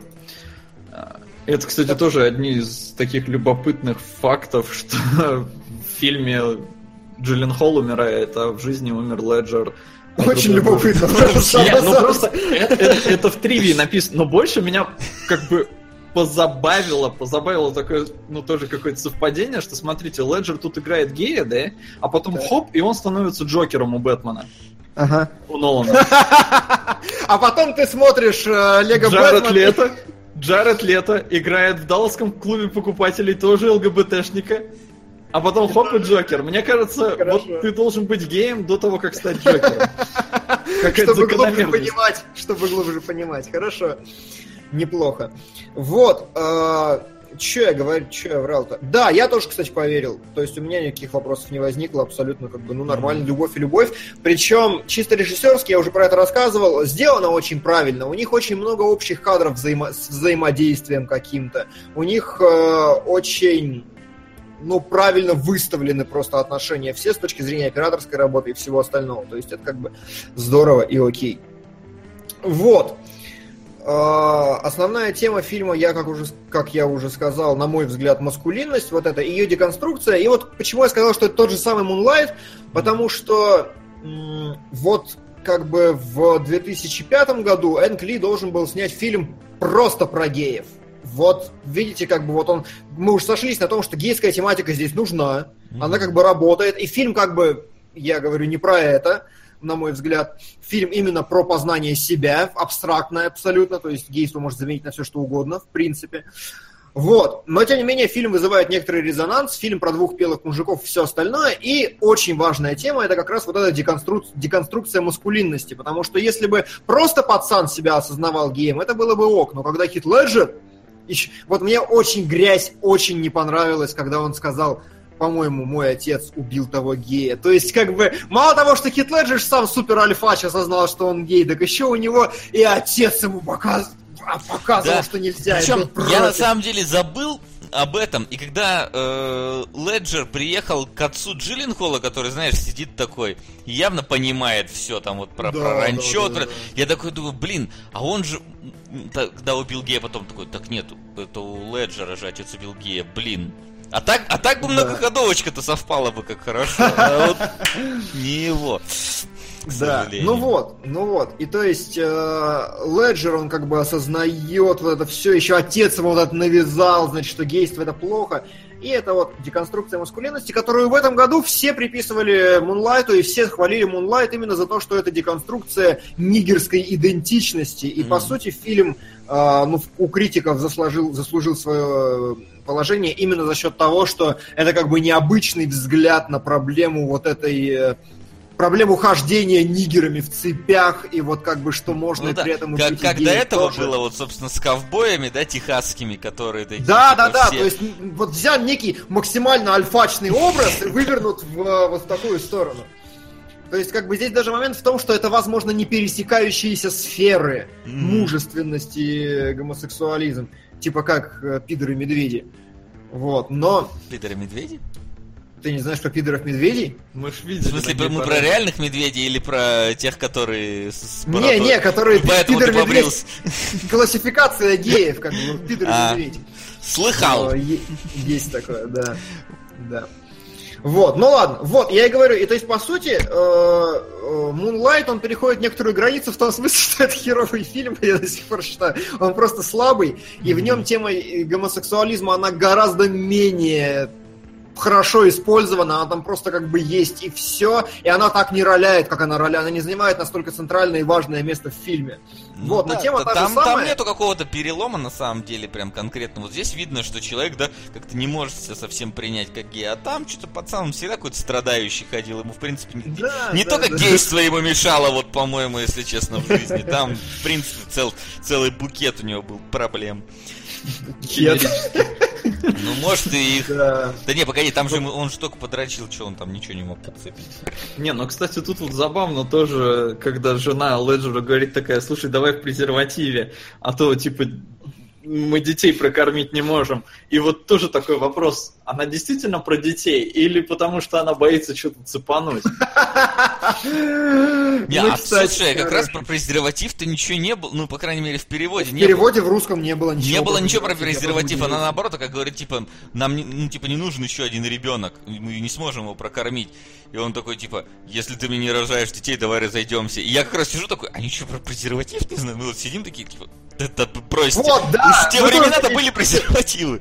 Что, если не, не, не пёхаться, что ли? Они прям говорят про презерватив. То есть она говорит, давай, типа, предохраняться. Он такой, Слушай, ну вот здесь плачет один Денис Карамышев, значит. Да, потому, что, потому что мы реально, мы реально не поняли, типа, они что, дебилы, как бы, в контрацепции. А как я понимаю, они бедные, но вроде не самое дорогое, что можно купить. В крайнем случае могли подождать недельку, я не знаю. Типа того. Вот. Ну, забавно, забавно. Вот, э, да, ну и больше там мне сказать про этот фильм нечего, кроме того, что он красивый, он получил номинацию. А, ну единственное, я ненавижу нахер Энга Ли. Вот этот мужик меня прям бесит. Я не знаю, вот как Гай Германика, только Энг Ли. Потому что, смотрите, фильмография у мужика. Да. Крадущийся тигр, затаившийся дракон. Халк, Горбатая гора, жизнь Пи. Что за херню ты? Где логика? Где связь вообще какая-то? То есть, как бы, исключая Халка, где он реально рубил бабло, он, мне кажется, он все фильмы снимает просто по принципу какого-то вот этого э, необычности какой-то, оскарности вот этой вот. Ну, то есть они такие все какие-то. И Халк, он, он вышел в 2003 году, и мне кажется, он был ему интересен исключительно как комикс, потому что в Халке там кадрирование комиксное очень активно использовано, и тогда эта тема была не развита, и он тоже, мне кажется, просто экспериментировал. И просто такой выпендривающийся мужик, который при этом снимает фильмы, которые меня абсолютно не колышат. То есть я прям клал на них, вот на все. Они абсолютно равнодушие вызывают у Ну, меня. Халк у него, кстати, помню, это было довольно-таки нудным зрелищем, потому Да, что да, как бы да. все шли на Халка, почему? Потому что это Халк, потому что вот это вот огромный монстр, который должен все кружить. У него там реально этого, ну, каких-то кадров с, с самим Халком, что-то крушащим, да- дай бог, если одна шестая фильма. Остальное это вот тоже какие-то драмы, передрамы этого Да, да, да, да. э, героя А просто... Че? Мне понравилось, э, ему когда Оскар давали за «Горбатую гору» как лучшему режиссеру, он такой типа, да, все там, всех поблагодарил, и такой, спасибо Тайване, потому что чувак из Тайваня на самом деле. А, И... А Китай, короче, такой, когда новость пришла, что он победил, Китай Да-да-да. просто в свои СМИ такой, Китайский режиссер Энг Ли взял Оскар, и они его речь, когда благодарственную, они в конце обрезали это «Спасибо Тайване», Да-да-да. Короче, отправили его китайцам. У них же там очень больная тема со всей этой историей. То есть, если Ну, кто не да. знал, например, если я ничего не путаю, не лажаю по фактике, что я могу, но примерно как-то так. А в изначальном комиксе, комиксе Доктор Стрэндж тайваньский мастер учит его всей херне, но поскольку Китай сейчас очень важная херня в Голливуде, пришлось заменить это на, и этого чувака на лысую, а, как ее зовут? Тильду Суинтон. на лысую Тильду Свинтон, не упоминать, в какой она, или сменить даже страну, чтобы именно не было проблем с Китаем, потому что у них какая-то больная тема там, типа как Россия, Украина, только хуже в 10 раз. Нет, Вот. Тя- тянется больная. дольше уже. Да. Нет, там же почему на Китай все заменяют? Потому что там правила проката в Китае очень хитрожопые. Там Ну, же... и это да, и это да. Нет, там, там не заменили на Китай, там сменили на Бангкок какой-то или что-то типа этого. То есть там не на Китай, а именно на какую-то другую страну вообще. А, да? Да. Окей. Я вот Стрэнджа только что смотрел буквально. Как тебе говорят, там? Тибет, и действительно Тибет, по-моему. Тибет! Тибет, да, это Тайвань, Тибет, да. да. простите. Ну ладно. Но не суть. Ну да, как, как А. Келебрич сказал, он может ошибиться по фактике и, собственно, ну... Да, главное, Ну, я суть как бы истории Ну да, тут главная-то суть, а не, не конкретные. Мы же не бомбить Да. сейчас будем что-то, поэтому тут как. Можно ошибиться. Хорош. Блин, вот мне нравится, в Праге тут есть церковь, которую разбомбили. По ошибке, я помню. Да, по ошибке, Перепутали, да, с Дрезденом. Блин, вот давайте все-таки поаккуратнее. Не, вот если будем бомбить, мы проверим в гугле, кто там с кем. Хорошо. Очень смешно. Хорош. Ну А. чё, а, да, я тебе, кстати, отправил там этот... э, А, да, как- сейчас, секундочку, погоди, Да, я ваши вебки на секунду выключу. Я об этом говорю, но все равно народ это начнет орать. Ну, так и быть, Да. пускай- Пускай орут. а, Я даже сегодня м. один кадр из револьвера вырезал, не знаю. Ого, вот это мощь, вот это мощь. Ну что, кстати, да, у меня из револьвера тоже есть хорошие. Неудивительно, но есть. Вот, а, да, а, продолжая. Да нечего продолжать. У кого-нибудь есть еще последние слова? Сол. Последний. Последние слова. А, Да нет, нет, да, как бы приго- если вы шли в кино и вам говорили, что это фильм про ковбоев геев, то ну, вы должны были понимать, на что вы идете. Если вам не нравится, то, наверное, вы гомофоб. Потому А. что в целом-то история показана серьезная, тяжелая. Е, у тебя Да? нет этого кадра. Ладно, добро. Но на самом деле, с револьвером у меня проблема, я могу любой кадр там обмазывать часами сидеть, потому что я просто поэтому просто рандомно более-менее натыкаю. Ну ладно. Так, а, вот, что, Горбатая гора. Горбатая гора. На самом деле я понимаю примерно за что а, ему дали Оскар за операторскую работу. Дали или номинировали, кстати? Я что-то не, посмотрел на Оскара. М. Нет, номинировали. Номинировали. Ну, номинировали, понятно, потому что это такой а, небольшой локальный, э, как бы, выживший.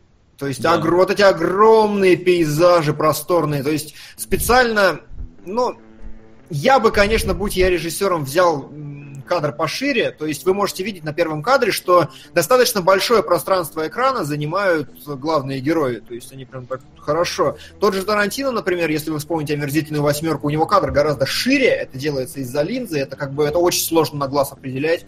Вот. Но я бы взял пошире, чтобы панораму поудачнее захватить. Но так или иначе он взял вот такое, и эти панорамы как раз весь фильм и тащат. Потому что, ну, красиво. Ну, тут как бы А еще заметь, что э, Натурал Ди Каприо дрался с медведем, а Аки просто убежал от него. Да, ну, кстати, медведи на самом деле не агрессивные. В этот момент я так немножко... Не то, что я придрался к фильму, но я такой, типа, не бывает такого. Ну, если он сытый. Ну, плюс-минус, да, э, да. Но у меня приятели были на Камчатке, снимали там фильм про рыбу, и он говорит, ты просто стоишь, короче, у тебя медведь там, ну, в 20 метрах от тебя Не, идет. ну на Камчатке, я думаю, они там рыбы объеты настолько, что Да, да, нахрен да. интересно вообще. Там вообще, говорит, просто стоишь, снимаешь его, он тебе еще лапой помашет. Вот. Ну да ладно. Мгм. А, короче, Дальше. прелесть этого кадра первого э, в том, что... Первого или второго? Ну, первый давай, ты, ты просто...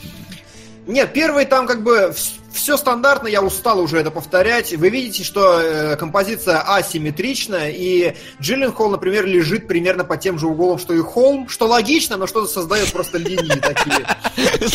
Сложно на холме лежать не по тем же углом, что и холм. Не, на самом не, хоро- хорошо, давай занудствовать. Значит, вот видишь, он лежит на ровном, но его вторая нога, она скинута так, чтобы проводить параллель вот с той э, зелененькой границей. Да, ну я понял. Вот. А, значит, да. И как бы сам Леджер, они как бы, видите, видите, немножко отзеркалены по цветам получаются. Леджер стоит в более песочного цвета куртки, и он как бы с холмом вот с этим на фоне, а Джилленхол лежит более с темно-зеленым, и он на фоне травы такой с лесом контрастирует. То есть как бы это все забавно, это все приятно. Еще можно заметить, что у них лошади под цвет их курток на фоне стоят. Ну, или Куртки под цвет лошадей. Или куртки под цвет лошадей. Кстати, да, там вообще, на самом деле, вот на протяжении всего фильма используется одна и та же цветовая гамма для них. Леджер э, какой-то песочный примерно до конца, и Джилленхол какой-то синий примерно до конца. Си- конце Кстати, там синий, да. забавно, они когда эти референсы использовали, чтобы воссоздать там одежду, а, какой-то главный, главный дизайнер, она там женщина, по-моему, была, и она, короче, какой, из какой-то книги брала все референсы. А в итоге оказалось, что съемочная группа, вся не сговариваясь, пользовалась одной и той же книгой. Ха! Как-то у них так странно получилось. Ну вот, кстати, Забавно. сейчас я смотрю, да, настоящего Леджера, и, по-моему, в как- каких-то, знаешь, вот журналах, которые какой-нибудь, не знаю, там, э, одеколон мужской продают или типа того, вот приблизительно такой же дизайн используют. Ну, то есть, вот знаешь, который вот реклама, где просто должен стоять мужик, типа ковбой. Ну да, Такой да, прям. это потому То есть вот сейчас совсем прям журнальный стоит. Да. Вот, давай второй кадр. Второй Давай. кадр, вот здесь у меня возникли подозрения, потому что как-то неестественно выглядят облака все-таки. И я посчитал, что, ну вот, Сол подтвердил, что это графикой все сделано. Да, облака, они неестественно выглядят в основном потому, что они очень крутые. Прямо они делают кадр вообще постоянно. Вот это можно было снять в любую погоду, и здесь даже видно, если действительно думать об этом, что как-то неестественно они не совсем лежат. Вот. э, Но, опять же, вы видите, что сохраняются все правила несимметричной композиции, холмик слева, больше холмика справа, и при этом как бы у нас в левой части все основное мясо кадра, а в правой находится всякая сопля. Нафиг, надо что-то другое делать с разборами, потому что уже устал я от- постоянно повторять одно и то же. Давай Ну, дальше. Вот он, да, тот- замкнутый угол, там все дела. Э, Где вот в этом? Ну Ну, да. да. да, да, Он, разумеется, жмется в стену, которая очень ограничивает пространство. Взят кадр, который прям зажимает его между двух стенок. Плюс он еще, видите, подбит какой-то тумбочкой, и у него пространство в кадре вообще кропаль. Ну и поза, понятно, и сам кадр, ну, сама Да, а ситуация. поза под березу, собственно. Поза под березу. Береза, на самом деле, добавлена для того, чтобы объема больше было в кадре. То есть, ну, плюс-минус они... м, Они могли же сделать это по-другому, и то есть как бы поставить камеру у другой стены, но вот вы выбрали именно к этой. Э, Потому что, потому что мне кажется, чтобы засунуть, и чтобы... чтобы и чтобы э, на Леджера был такой более параллельный кадр. Ну ладно, это не суть. Да, дальше. А, Теплые тона домашние. Да, да, тоже все очевидно. Теплые домашние тона нужно создать такую дружелюбную атмосферу, приятные отношения с дочкой. И вот лампа, которая светит, она светит им на спины. И пример хорошего использования естественного такого источника Д- света в дочкой? кадре. Вот. Да, с женой только. С женой только не с дочкой. Я что-то... А, ну она какая-то очень такая здесь. Ну, Ладно. я- я- ну да, Да. как бы она тут действительно такая, но кольцо немножко выдает, знаешь, что она уже... Да, простите, что-то меня переклинило. Вот, а, плюс, обратите плюс. Внимание, что на фоне дверь создает такой типа дополнительный, ну, дополнительный контур, это не просто какая-то серая хрень, но полностью посадить обоих персонажей под дверь было бы неправильно, и поэтому Леджер сидит как серединка на половинку, а вот жена уже вот там примерно. И чтобы ограничить пространство кадра, слева у нас вертикальная полоса, которая то ли угол, то ли кровать, то ли и то, и другое вместе взятые. И справа у нас какая-то тумбочка, которая тоже как бы такую создает рамочку небольшую. Плюс боке небольшое. Вы видите, справа там видна прям тень, которая вот ну, э, из-за того, что там тень, зрачок потенциально не убегает у глаза туда. Вот. Следующий кадр мне просто понравился, потому что я люблю такие вещи.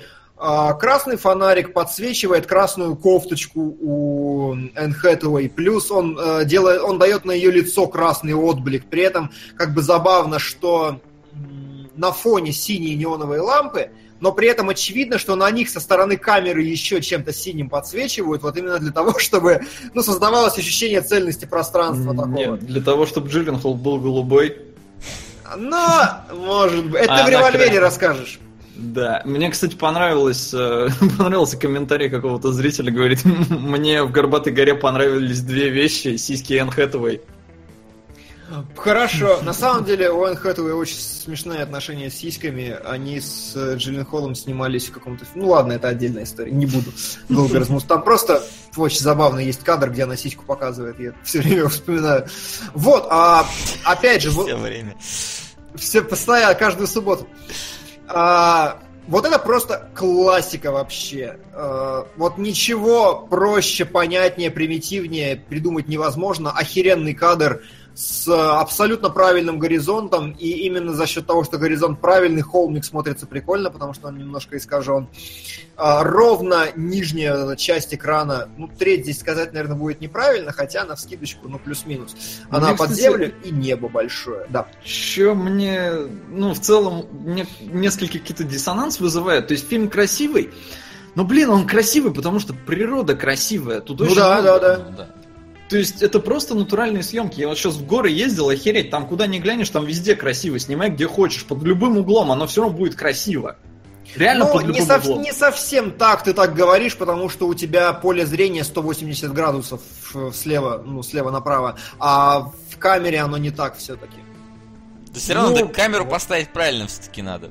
Да.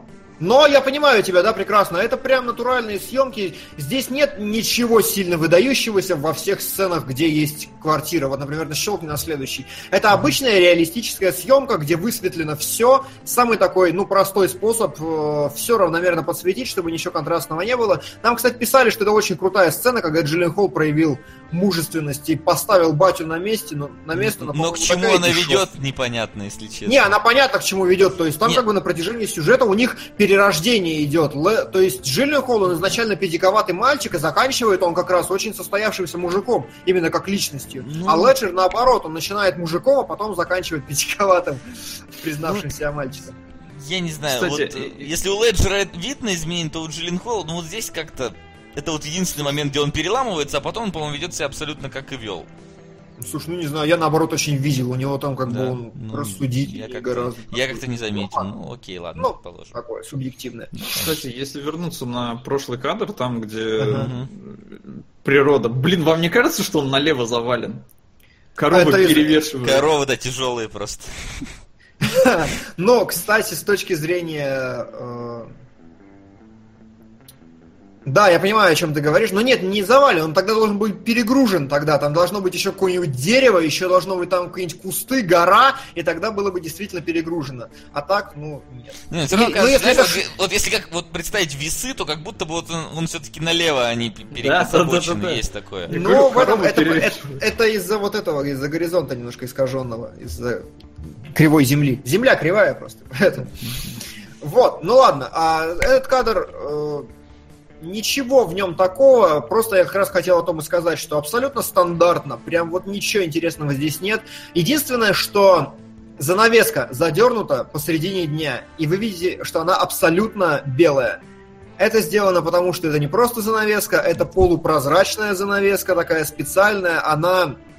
Ну, это такая схема освещения, то есть, грубо говоря, полупрозрачная пластмасска, если ты на нее херачишь со всей силы, силы прожектором, то свет рассеивается по всей пластмасске равномерно и начинает равномерно расходиться. И вот именно здесь со шторками то самое сделано. Там, скорее всего, стоят два очень мощных прожектора, которые херачат во всю ширь в эту занавеску, и она рассеивает свет, э, ну так, очень ровненько, не создавая четких линий, контуров всего остального. А еще Такого. тут мне сказал про, про них, и я что-то забыл упомянуть, что меня не совсем, знаешь, я, я не совсем сильно поверил, что они вдвоем постарели. Да, да, я 20 просто- лет прошло там, а они вот реально, причем там видно, что вот что-то они там постарались, какие-то морщинки, что Леджер, вот мы заметили, сидели и мне говорит, слушай, видишь, что Леджер, когда сидит в этой, он куртка вот так вот, воротник, и пытается прижать так, чтобы морщины появились на лице. Вот он специально сделано придерживает так, чтобы появились потому что реально нету ощущения, что 20 лет прошло. Есть, Реально нету, согласен. Ма- Вот тут грим вот они, конечно, да. Какаха вообще. Так себе. Ну, они так бакенбардами да усами попытались. Ну вот да, там усы приклеили и все. Ну, бакенбарды еще, у них вот какие-то эти, ну или как это назвать? Ну не, да, не совсем бакенбарды. это продолжение волос, но они намного больше стали. Да, да. Вот, кстати, следующий кадр, по-моему, про то и есть, кстати, Васян. Ну да, какой-то вот из таких вот, да, он прям сидит такой, давай, ну давай, делай мне морщины. Да, ну да ладно. А, вот этот хороший кадр, потому что, э, скорее всего, костра там нет, потому что ну, это должен быть очень мощный костер. Кастрата нет? Кострата нет, и просто... Я теперь понял, о чем ты, хорошо. А, и просто вот там, в районе костра, поставили теплый источник освещения, который херачит себе ему на лицо. Вот. А, Это можно понять по бутылке, в которой, ну, не совсем того тона отблеск получается. Это как раз, ну, достаточно палевно, на мой взгляд. Ну и в целом, а, остальное просто естественный свет. Мне единственное непонятно, они должны были снимать эту сцену очень быстро, потому что это прям сумерки-сумерки. И вот на эту сцену, мне кажется, у них было минут 15 в день, может быть 20 там, ну хорошо, ну, ну 30, но в любом случае сделать сцену за такое время, это прям надо очень сильно постараться, особенно там диалог хороший, поэтому тут прям уважуха, потому что клево. А, И все, И все. и все, да. Да. Ничего такого, фильм взял только за планы визуальные. Вот, вот как бы. И... Кадры. Ну, взял. природа, природа, природа. да. А, в этом плане. А, да, ну и про фильм я все сказал. Мне в целом как бы норм, нормальная история от и до, мне понятная, сделанная по сценарным лекалам. Достаточно приятная в том смысле, что интересно смотреть за преображением героя, но как бы... И главное, что тема гомосексуализма здесь реально нужна, она работает, она не доминирует, не превалирует, не вызывает отторжения, не эксплуатируется почем зря, а в Moonlight там какое-то непонятное. Ну да. Вот. Ну и у фильма 8 номинаций на Оскар, три из которых он взял, три из которых это режиссура, лучший адаптированный сценарий и лучший оригинал скор, э, ну то есть музыка, и это взял Густаво Я Сантолалья. думаю, действительно, Last of Us какой-то играет там постоянно, когда... Причем Ну а- как в Last of Us, одна и та же мелодия просто, во все драматические моменты херачит на вот этой вот балалайке. Причем, вы знаете, вот с этой мелодией у меня были проблемы, потому что вот э, я такой сижу и слишком гейская мелодия. То есть она какая-то прям, прям вот, вот мелодия прям, простите, какая-то пид- пидорковатая. Я вот до сих пор не могу. Вот может потому, что я как бы знал, чего я от фильма ожидаю, но мелодия мне прям давила немножко на мозги. Так, сильно слащавая. Но, Но- если с Горбатой горой все понятно, то давайте переходить к тому, где далеко не все понятно. Но Да. сначала, Но сначала. Солод, Да. расскажи, как у нас там дела с э, донатилкой. А, ну, топ у нас чуть-чуть изменился, потому что была там цельнометаллическая оболочка, но она вылетела на третье место, потому что сейчас лидирует Психо и Pink Floyd The Wall. Мгм. Мгм. Добро. Остальное все Да. перед вашими глазами, но вы можете изменить ситуацию. Добавив что-то...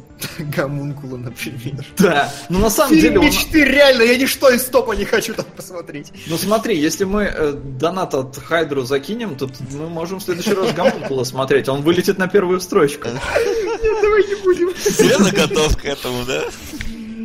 К этому нужно быть морально готовым такое. Кто вам говорил, что «Револьвер» отстойный фильм? Фильм отличный. Ирония судьбы или с легким паром.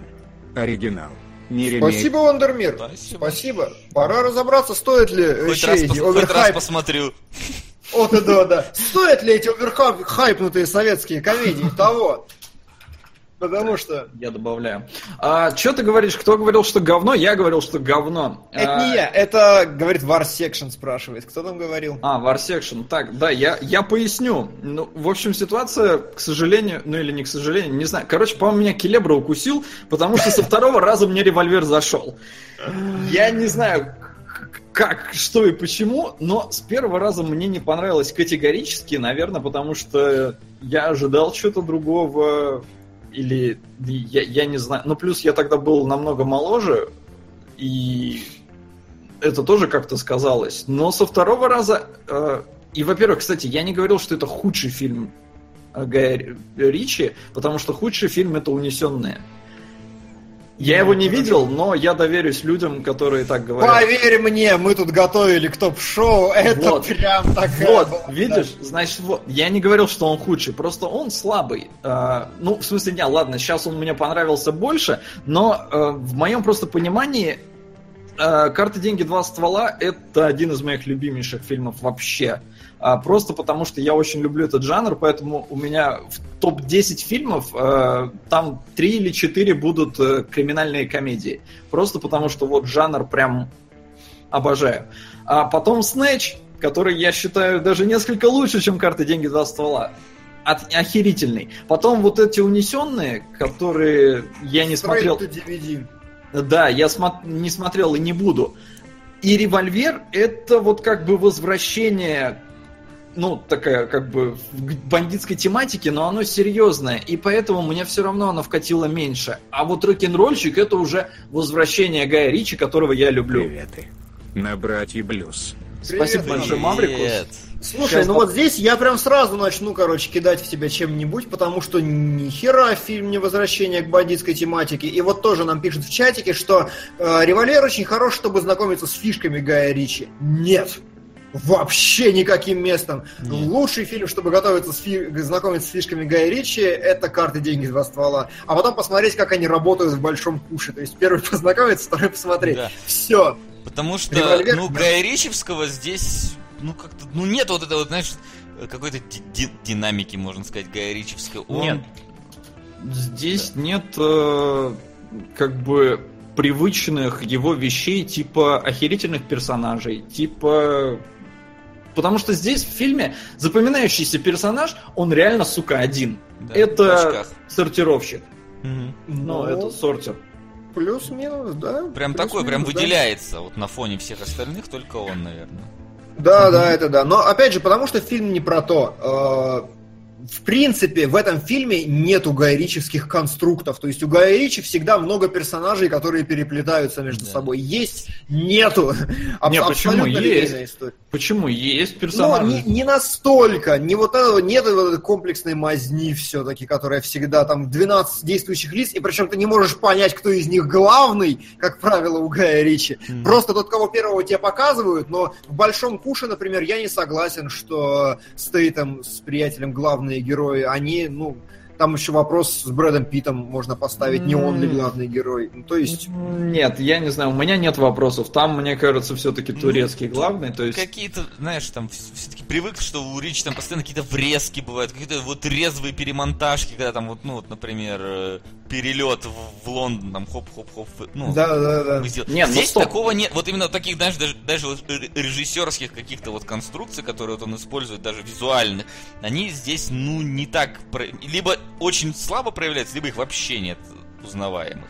Э, я говорил не про это, когда сказал, что Гай Ричи возвращается. Я именно про бандитскую тематику. Здесь все-таки, ну, это криминальная история. Даже если мы будем ее рассматривать более шире. А, ну если и... ты об этом, ну как бы окей. Ну, Но опять же, слово, слово, слово возвращение, это вот если сейчас он снимет рок-н-ролльщика 2, это будет возвращение. Нет, ну, а да, тогда... я согласен. Да, но это было как бы, знаешь, вот э, как бы вставание на нужные рельсы. Хорошо, ладно. Оно То могло есть, э, чувствоваться э... таким. Ну, по вот. трейлеру. Но фильм, да, он, разумеется, совершенно другой. Э, и в этом, мне кажется, его одна из даже проблем, потому что люди были к этому не готовы. Да. Я прочитал, э, у него 25 баллов на метакритике. Да. А там всего 21 статья, я прочитал где-то 4 из них от, ну, таких каких-то там громких издательств, mm-hmm. типа Голливуд Репортер и что-то такое. А, и все вставят в претензию, что фильм э, псевдофилософский пытается показаться умнее, чем он есть, и это не то, чего ждали от Гая Ричи, потому что мы привыкли к криминальные смешные комедии. Все правильно. В этом как Точно раз проблема... та же самая ситуация у меня была в кинотеатре, когда я смотрел. Когда мы пошли Та же самая Ричи. ситуация да, давай. Когда мы пошли на Гая Ричи, всем, всем тогда еще, по-моему, в школе это все-таки были, и мы как раз видели Икар деньги до ствола, и Снэч такие, вау, револьвер, оно еще называется револьвер, ну то есть вы поняли, да, бандюки, револьвер, сейчас там будет. И такие сидим, и что-то сидим, и, короче, единственное, что я запомнил, это что были, ну вот, знаешь, вот, до сегодняшнего дня, что я помнил из фильма, что там были моменты э, с анимацией из Runaway, ну, пиндуловские, да, и вот момент с падением на дробовик, потому что он был забавный прям. Да. Потому что вот этот как раз кусочек, это кайрический кусочек, вот с падением на дробовик. Я ну, запомнил только Марка Стронга, потому что, блин, ну вот это единственный персонаж, который действительно врезается в память. А, и проблема была Погоди, в чем? Стоп, это был Марк Стронг. Я этого не понял. Да, да блин, Марк Стронг часто Шуричи. Ре... Ну, я не узнал его. Очень забавно. Я не узнал. Я... Причем меня еще спросили, где я, видел этого актера. Я такой, я, я не знаю, я нигде его не видел. Просто no name. Круто! Ладно. И как бы, ну, возвращаясь, э, и при первом же просмотре, ну, я сразу понял, что вот эти два чувака слева, это, ну, которые на постере слева, что вот про них рассказываются. То есть тебе просто первыми же словами об этом говорят, то есть, и, и когда их показывают, но ну, у меня вообще никаких не было. То есть для меня это не был твист. Он для меня просрался. Я уж не знаю, либо потому что мне повезло догадаться, либо потому что он в целом не работает. Но либо потому, что он особо и не твист. Ну, на самом деле, ну, да. Ну, как сказать? Он как бы нужен несколько для восприятия. Но, опять же, если вернуться к первому просмотру, я смотрел это как э, криминальный триллер. И был а, неправ ну, не пытаясь искать каких-то аналогий и прочего, то есть просто вот, ну, фильм про бандюков. Как сказать, Келебрыч, он был неправ? Он как зритель был прав, потому что создавалось ощущение именно того, что мы идем на Гай Ричевский фильм, поэтому как зритель он не может быть неправ, что Но, смотрел И смотри, а, я сейчас пересмотрел и... трейлер, трейлер тоже как бы готовит тебя к чему-то такому, что это будет, ну, ну гангстерская, есть... гангстерская разборка. То, что в ней надо копаться, ты понимаешь, ну, во всяком случае, я понял уже после просмотра, реально после первого просмотра. Но проблема в том, что я не захотел смотреть его второй раз. И в этом, как бы, вот, мне кажется, серьезный вообще изъян этого фильма. Его не хочется пересматривать, во всяком случае, мне. Слушай, ну это тебе, потому что сразу, как только я посмотрел «Револьвер», я... Это было лет, наверное, в 16, типа того, я такой, вау, какого хера только что произошло, бегом разбираться. Я знаю, что он половина разборов в интернете, которые есть, они начинаются с фразы «Я посмотрел револьвер и побежал разбираться», потому что, ну, это чисто Ну, вот тут, вот тут две два, может быть, подхода. Один человек постоит такой, вау, я ничего не понял, пойду разбираться, а второй, вау, я ничего не понял, какой-то фильм говно, если честно. Говно. И ты, ты да, не да, идешь да, разбираться не потому, что, знаешь, вот типа, я тупой, дурак, и мне неинтересно. Просто ты думаешь, что да тут нечего разбираться, просто сняли херню. Ну вот как бы такой Но может быть. нас-. Не, слушай, ну настолько, настолько ничего не понять. Это что-то феноменальное Ну, должно быть, чтобы прям сняли херню. Ну, это сказать- прям, по-моему, тупнем надо быть. Ну- Я понимаю, можно не захотеть разбираться, потому что, типа, клал я разбираться в этом фильме. Ну то, тоже, что э, проходили я с яйцом ангела. Ну типа того, нет, понимаешь, вот как, когда тебе 16 лет, ну там или сколько мне было, наверное, где-то около того, того же возраста, и ты идешь на фильм Гая Ричи, видишь вот это, тебе не хочется ни в чем разбираться, тебе кажется, что что-то он снял не то, что, что я от него хотел, и мне даже не хочется смотреть. Э, Просто Ну, это, еще- То есть это характеристика скорее человека, чем фильма. Вот к чему мы приходим. Ну, Не, но в целом, да, потому что я говорю, опять же, я читал статьи, и там действительно некоторые вот с таким подходом, они такие, я пришел, посмотрел, херня какая-то, еще в ней копаться я не буду. Типа, ну, нахер надо. как в случае А- с Праймер, например. Ну да, но вот в Праймер мне хотелось пересмотреть револьвер. А Тогда мне не не- хотелось пересмотреть Мне- Праймер. мне вот На Праймер- и кто прав? забить. И кто прав? Да никто, не Никто, прав. просто Все, Нет, вот прав. именно, поэтому хватит меня говнить. Не, я Не тебя не говни. говню. А, Нет, здесь за это нет. За Тут это нет. еще есть вот еще какая, ну, несколько обманочка, что ли. Фильм называется «Револьвер». Сука, он ни хера не револьвер.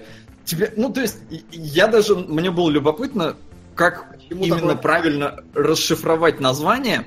И мне очень понравился один комментарий э, чувака, которому явно фильм не понравился. Он говорит, ну, револьвером назвали, чтобы ты думал, что фильм про пушку, хотя на самом деле это двухчасовая нудятина. Чтобы ты думал, что это типа боевик, а это двухчасовая нудятина. На самом деле Гай Ричи говорил про название, ты не читал? Нет, а что Он объяснял, он говорит, зна- спрашивает, почему фильм называется «Револьвер», и он такой, ну вы знаете, как бы, я вот всю жизнь не понимал. Танцуем на Бахубале. Парочка. Ужас. А, так вот, а, значит, что, и Гай такой, знаете, что меня всегда удивляло? Почему за всю историю кинематографа никто не назвал фильм «Револьвер»? Это же херенное название для фильма! И, а, и, ну, говорит, ну и второй аспект, то, что вы крутитесь в игре как в барабане револьвера, и так как бы вы выстрелите, ну как бы, но исходная предпосылка просто потому, что это крутое название для фильма. Окей. Да, не для того только фильма. Да. Ну, крутое. Но, э, тем не менее. А, собственно, я, наверное, немножко, да, поясню такое свое отношение к подобным фильмам. Мне всегда очень сложно понять, все-таки бывает, в каких фильмах стоит копаться, в каких не стоит. И поэтому у меня всегда бывает э, такая серьезная проблема с пониманием, наверное, такой, знаешь, зерна фильма заложенного, то есть основной идеи. Ну, я тебе сегодня это уже писал, что когда мне, не знаю, вот открытым текстом скажут, вот как яйцо ангела, это про религию. Все, копайся в сторону религии, потому что иначе начну копаться в сторону беременности. И как бы, и тоже найду тому подтверждение.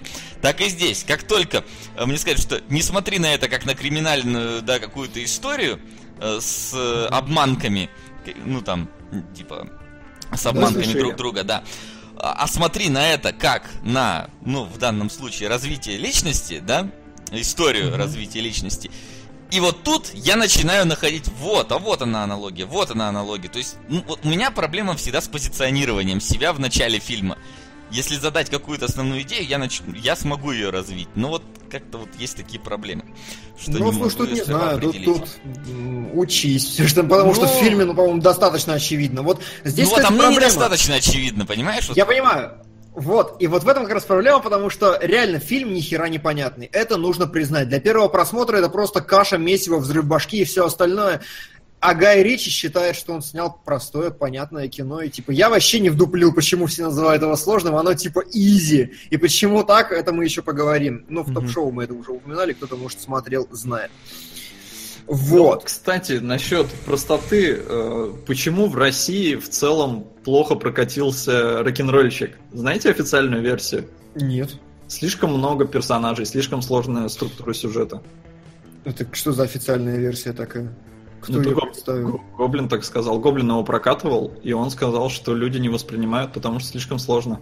Да пошел он, типа, да, че, че за смех? Хотя, Не, серьезно, Димон, я, как, я склонен ему верить. хотя, хотя- возможно, да, я, я уже когда сначала наорал на него, потом подумал, что, зная просто среднюю категорию людей, которые вообще ходят в кино, ну... Да, а воз- теперь представляешь, насколько тогда для таких людей, которые рок-н-ролльщика не, ну, Ко- которые пришли им на было. карты деньги до ствола по- по- поржать над А любителями пощекотать револьвер. очко, да, и такие, чё? Ну ладно, окей. э, разобрались с этим моментом, поняли, это фильм не Гая Ричи. Вот, Мгм. хорошо. А, есть люди, которые считают его худшим фильмом Гая Ричи все-таки, и поэтому я хотел бы задать пару вопросов перед началом эфира, на которые нужно будет ответить. Так, то есть, формулировка «худший фильм Гая Ричи» подразумевает, во-первых, того, что вы не смотрели «Агентов Анкл» или «Унесенных», это раз. Во-вторых, а, это подразумевает, что это плохое кино. А плохое ли это кино вообще? Вот, Я не согласен с этим утверждением в корне. И во-вторых, что это фильм не Гая Ричи, и так ли это на самом деле, и почему это так, если это так, вот надо разобраться нам сегодня. Собственно, давайте, я болтал всю первую часть эфира, поэтому кто-нибудь. А, Как-нибудь э, лаконично, такое, в общих чертах, мазками. о, если не вдаваясь в сюжет, потому что в него я как-то сильно так э, углубляться не хочу подробно описывать, да и тем более он подается тут... Там, э, там очень такой там- зыбкий сюжет, да. как бы, да. Очень зыбкий сюжет. В общем-то, тут как-то у нас такая опять полуметафорическая история Мгм. про... А, на самом деле про внутренние рамки человека. Про какие-то... да, как личность, которая сдерживает э, нашу истинную личность. Какие-то вот страхи, комплексы и прочее. А, в данном случае у нас есть э, главный герой Джейсон Стэттем, который, собственно, и пытается выйти, скажем так, за эти рамки и перестать, ну, раскрыться. Для этого ему э, он проходит несколько этапов. А, ну, как я понял. То есть, спер... и ему в этих этапах помогают э, вот эти два парня, которые сидели рядом с ним. Ну, помогают не в том смысле, что он их просит о помощи, а, э, скажем так, без его ведома ему помогают. То есть, основная идея, чтобы стать перестать Не, бояться. погоди, погоди за идеями, как Ну, бы это мы ладно. еще разберемся. Ну, тогда мне Просто сложно надо начинать. Давай тогда кто-нибудь там про основное задвинет, потому что я, я, если Ну, начну давай. пересказывать там синопсис, то начнется. В общем, Да. главный герой мистер Грин выходит из тюрьмы и хочет отомстить человеку, из-за которого он туда сел. А в этом деле ему ну, как бы никто помогать не собирается, и в какой-то момент он узнает, что смертельно больно, через три дня сдохнет, но его могут убить раньше, и поэтому он зачем-то отдает все свои деньги а, двум ребятам слева, которые обещают его защищать. А, но на самом деле они избавляют его от алчности, избавляют его от э, жадности и некого мистера Голда, мистера Золотого, что, кстати, мне кажется, довольно важно, что именно его Голд зовут. Кстати, спрашивают, в Конечно. каком переводе мы смотрели. Я Да. посмотрел в переводе дяди Димыча, который нам и закидывал. Мгм. Есть у меня претензии некоторые, но не очень много. А Об этом. я э, считаю справедливым, что я начал смотреть в переводе дяди Димыча, посмотрел, мне не понравилось, и я выключил, пошел смотреть с субтитрами. Я считаю, что имел право, потому что, типа, мучиться с одноголосым переводом, как бы, э, ну я посмотрел, ну, ну перевел, ну хорошо, ну как это. И это вообще, в принципе, отдельный разговор про авторские одноголосые озвучки, которые я такой, типа, и чё? Ну, Я зачем? тоже посмотрел, и ну я могу терпеть одноголосые озвучки, хотя я тоже люблю дубляжи в основном. Но мне, например, показалось, что если я ничего, ничего не забываю во времена моего 2000 там, какого шестого года, но, по-моему, вот эти китайцы или японцы были переведены субтитрами. А в той версии, которая смотрел, субтитров нет, то если ты делаешь одноголосую озвучку, ты должен понимать, что, скорее всего, субтитров может не быть, и ты должен как-то озвучить их. А тут как бы озвучки не было. Кстати, да, я тоже не видел, но я не знаю, были они или нет, но По-моему, были, властям. потому что там, когда вот они начинают, когда их обоих обкрадывают, там они перекликаются фразами друг с другом, то есть... э, Но там мне показалось это понятно и без титров. Да, но... Как, по- по-моему, это были все-таки титры там специально сделаны под это. Ну ладно, Китайцы, по-моему, были, да, как-то озвучены. А, я посмотрел, да, и, ну, как бы нарекания такие, нам вот дядя Димыч как раз донат сбрасывает, говорит, что Гоблин говорил, что люди не поняли, а на самом деле он не сложный. Я абсолютно согласен, он не сложный. Там как бы там нету вот этих метафорических отсылок к шахматам и прочего. Есть, Э, И вообще... Чего? есть. Или ты про рок-н-ролльщика? Про Про рок-н-ролл. А, рок-н-ролльщик. про рок-н-ролльщиков. Да. Ну то есть он простой, это криминальная комедия. Ну, Вот. Там разве что запутаться можно просто в персонаже. Ну, можно, можно. Да не Хорошо. суть, короче. Ладно, да, не важно, суть. забей. К переводу быстренько вернемся. А что не понравилось, э, дядь Димыч, э, ты, по-моему, нормализацию звука не делал, потому что когда ты М. орал, у тебя зашкалы и громче становится речь, чем когда э, просто говоришь. Плюс есть местами э, корявые формулировки, но их не очень много. Сам перевод я не сравнивал, я так чисто на слух, потому что мне было не прикрутить в контакт субтитры. Вот. Проблема еще была в том, что, сука, фильм в 480p. Вообще, это в, в том числе я такой, типа... Это да, это действительно проблема, потому что фильм охереть красивый. Вообще, я просто как бы... э. Ну Вот. да, давай. И Заканчивай. последнее, а, есть проблема с дикцией.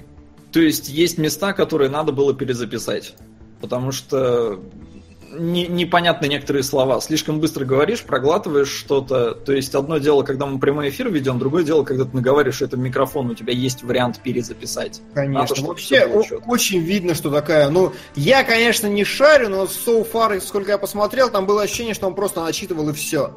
Пытался прям вот, ну, онлайн это делать, что как бы фундаментально неправильно, и вообще никакой игры тембром я не заметил. Я такой посмотрел, Ну. вспомнил худшие года, когда я смотрел... Ну, нет, Ну, тут- там, там тут не есть согласен. всё-таки, Тут нет, Да, ты да, просто, не видимо, согласен. мало посмотрел. Там как раз нормально. Ну, он может от, быть, от игр, быть, когда хорошо. кричит, кричит. э, но действительно, там вот был момент, когда... Ой, господи, забыл справа от Стэттема, как кто он там? Рэй Лиотта. Нет, игры тембром я имею в виду между разными людьми. Была, была. Диалог. Есть, есть, есть. Была. Там между Ну, некоторыми хорошо, не чувствуется, всё, но, но есть. всё, честно, я, я не особо смотрел, я посмотрел, мне не понравилось, я выключил. Вот. То есть там, Вот. когда, ну вот когда вот он кричал, я тоже такой, воу-воу-воу, что-то как-то громковато такое, потише, потому что ну, есть такое, да. Но в целом, Вот. я не знаю, ты сейчас озвучка и озвучка, хорошо, перевел нормально, ну то есть. На- Но знаешь, опять же, а, анимехи хуже озвучивают. Ну, Знаешь, а вот вопрос, а зачем? А было зачем переводить, Ну. вот скажите мне? То есть я смотрел оригинал с субтитрами по официальному дубляжу. Я нашел только один такой очевидный косяк, который ничего не портит, просто странный, и все. В остальном я как бы в основном слушал, у меня не было никаких претензий вообще. Очень хороший смысл весь передан. Зачем делать авторскую Ради озвучку? мата. Чтобы пару фраз поменять, ну типа... Ради мата. Come on. Ну, не знаю, ну, мат и мат, но как бы... Это, ну, это не стоило совершенно потраченных усилий, на мой взгляд. И вот если бы дубляж был говном фундаментальным, такое, например, было с фильмом «Пристрели их», вот там дубляж прям все просирает вообще, тогда имеет смысл, но здесь фиг знает. Ну ладно, давайте к фильму. Уже, наконец. Да, что я там врал про Голда, мистера Голд. В общем, да, э, ребята пытаются избавить э, Стейтема от э, алчности, ну, э, путем унижения и отбирания у него денег, а, чтобы ослабить этого э, мистера Голда. Э, И Ну, не при подожди, какого мистера Голд? То есть надо, надо понимать, что с самого начала говорится, что есть некий мистер Голд, который как-то, ну, типа супер крупный мафиози, с которым, которого все боятся, с которым все хотят работать, и, ну, не говорится до какого-то момента, что, типа, избавляем мы тебя от мистера Голда в Да, какой-то да, момент. разумеется. Разумеется. В какой-то момент это становится понятно. Ну, в целом, кто такой мистер Голд? Ну, блин, я не знаю, это дьявол, который сам с собой в шахматы играет. А, с одной стороны у него Стэттем, с другой стороны у него Рэй Лиота. И вот он по этой шахматной доске их гоняет, и остальных а, персонажей фильма. То есть здесь реально город это шахматная доска, персонажи это пешки и остальные ферзи с дамками и прочее. И вот в этой концепции она классная, мне очень понравилась э, со второго просмотра. Проблема в том, что я не смог в нее вписать сортировщика. Не смог Потому определить что его Это фигуру. ты- Нет, смотри, а, он а, как бы на стороне Рэй Лиоты весь фильм, потому Мгм. что он наемник его, то есть он, причем он какая-то знаковая фигура на доске. Но в какой-то момент он начинает мочить своих и выносит их просто. А я И не- в шахматах такого не бывает. Ну вот да, а как бы поэтому он у меня немножко выпадает вообще из всего этого. Почему? Ну, это отдельная история. Ну, давайте уже фабулу-то договорим, Господи Иисусе. Ну договори, что ты постоянно нас перерываешь? Не, ну я- Говори сам тогда. Да не, я просто ну, как-то в целостного Говори. впечатления, чтобы. А, значит, вот, Стейтема, Стейтем прицепляется к двум людям, к этим двум мужикам, и где-то в середине фильма случается эпизод, когда они стоят на крыше, и внезапно он думает какую-то пакость в ответ ниггеру, и ниггер начинает, значит, отвечать на его мысли. И вот с этого момента ты понимаешь, что с фильмом что-то не так.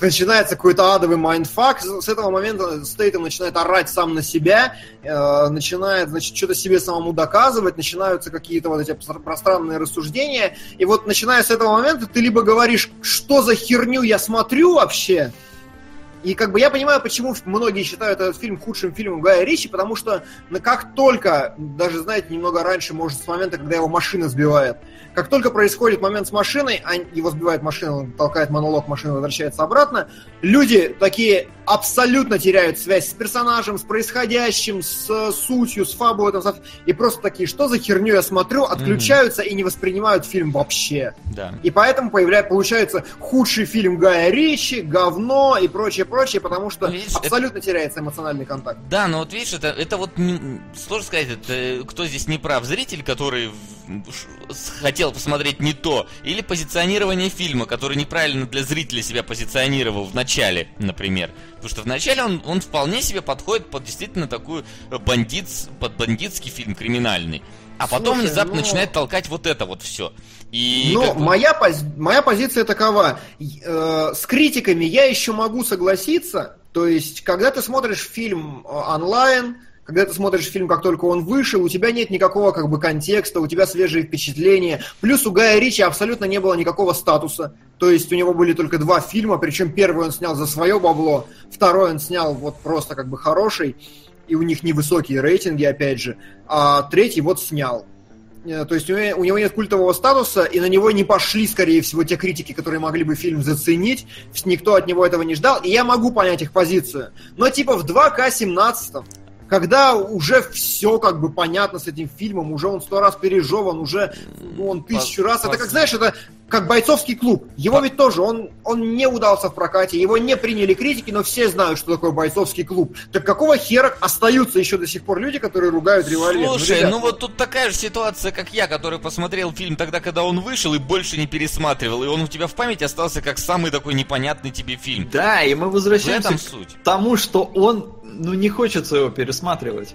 Ну, это вам. Если ты не, его не понял вам при первом ну, просмотре, если ты при первом просмотре смотрел его как обычный э, криминальный боевик, то все, не хочется его пересматривать. Господи, что за бред? Потому что... Погоди, а, ну, а, а, а, нет, подождите, у меня такой вопрос. Да, а как ты мог смотреть этот фильм как обычный криминальный боевик? Как... Ну, то есть потому что он достаточно плавно в себя погружает. Слушай, нет, он... смотри.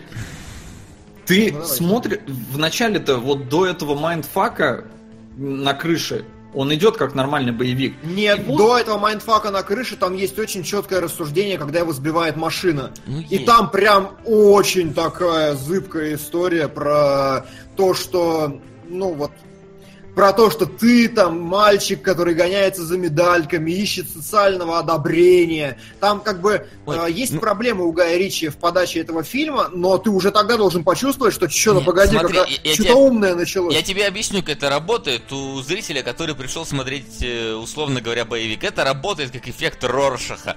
То есть, что типа, знаешь, это вот какой-то персонаж, который толкает телегу про то, что жизнь наша такая не сякая, и это не воспринимается как какая-то метафора, это просто, знаешь, такой типа... Ну, создает больше атмосферы какого-то нуара в этот момент. Ну ладно, и ладно. когда ты смотришь фильм, смотрел фильм давно, вот ты от него вспоминаешь только только свои ощущения. Ты не помнишь, почему конкретно он тебе тогда не зашел? Потому что ты уже не помнишь, о чем там были. Вот эти странные Нет, моменты. Я, я сейчас они... скорее про момент, вот когда ты смотришь этот фильм. Я вот про так именно в процесс В 2006 году так, ты шел не на то, и тогда ты сам сказал, никто не знал про что фильм, никаких разборов не было, и ты такой вышел, с друзьями посоветовал, что вам понравилось. Не, какая-то херня. Ну и все. И вы ну, забыли ладно, про ладно, этот фильм, это вопрос. как и про кучу других фильмов, которые вы смотрели, которые вам не понравились, вы забыли. Как ты вышел с фильма «Легион» и такой, что-то говно. Ты помнишь, про что был «Легион»?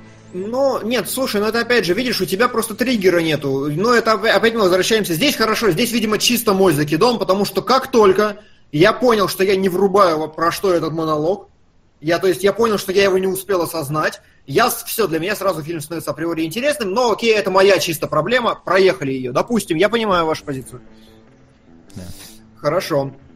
А, вот, ну и, в общем, начинается mindfuck, начинается каша, и вот во второй, ну, во, в третьей трети фильма, там уже начинается прям прямое противостояние, когда Гай Ричи, о, Гай господи, Джейсон Стейтем застревает в лифте, начинает говорить сам с собой, а Рэй Лиотта кончает жизнь самоубийством внезапно, и ты такой, что за херня? И вот начиная с этого момента ты либо хочешь разобраться в нем, либо нет, как мы выяснили уже. Но мы кинологи, поэтому нам надо в этом разобраться. Ну, то есть, да, когда ты его именно смотришь, э, ну вот в данном случае с какой-то установкой, когда ты знаешь, что в этом фильме надо сидеть разбираться, когда ты на него настраиваешься, как не на криминальный боевик, а как на фильм с каким-то вот э, подтекстом, Подтекст. вот тогда, тогда ты можешь его нормально смотреть.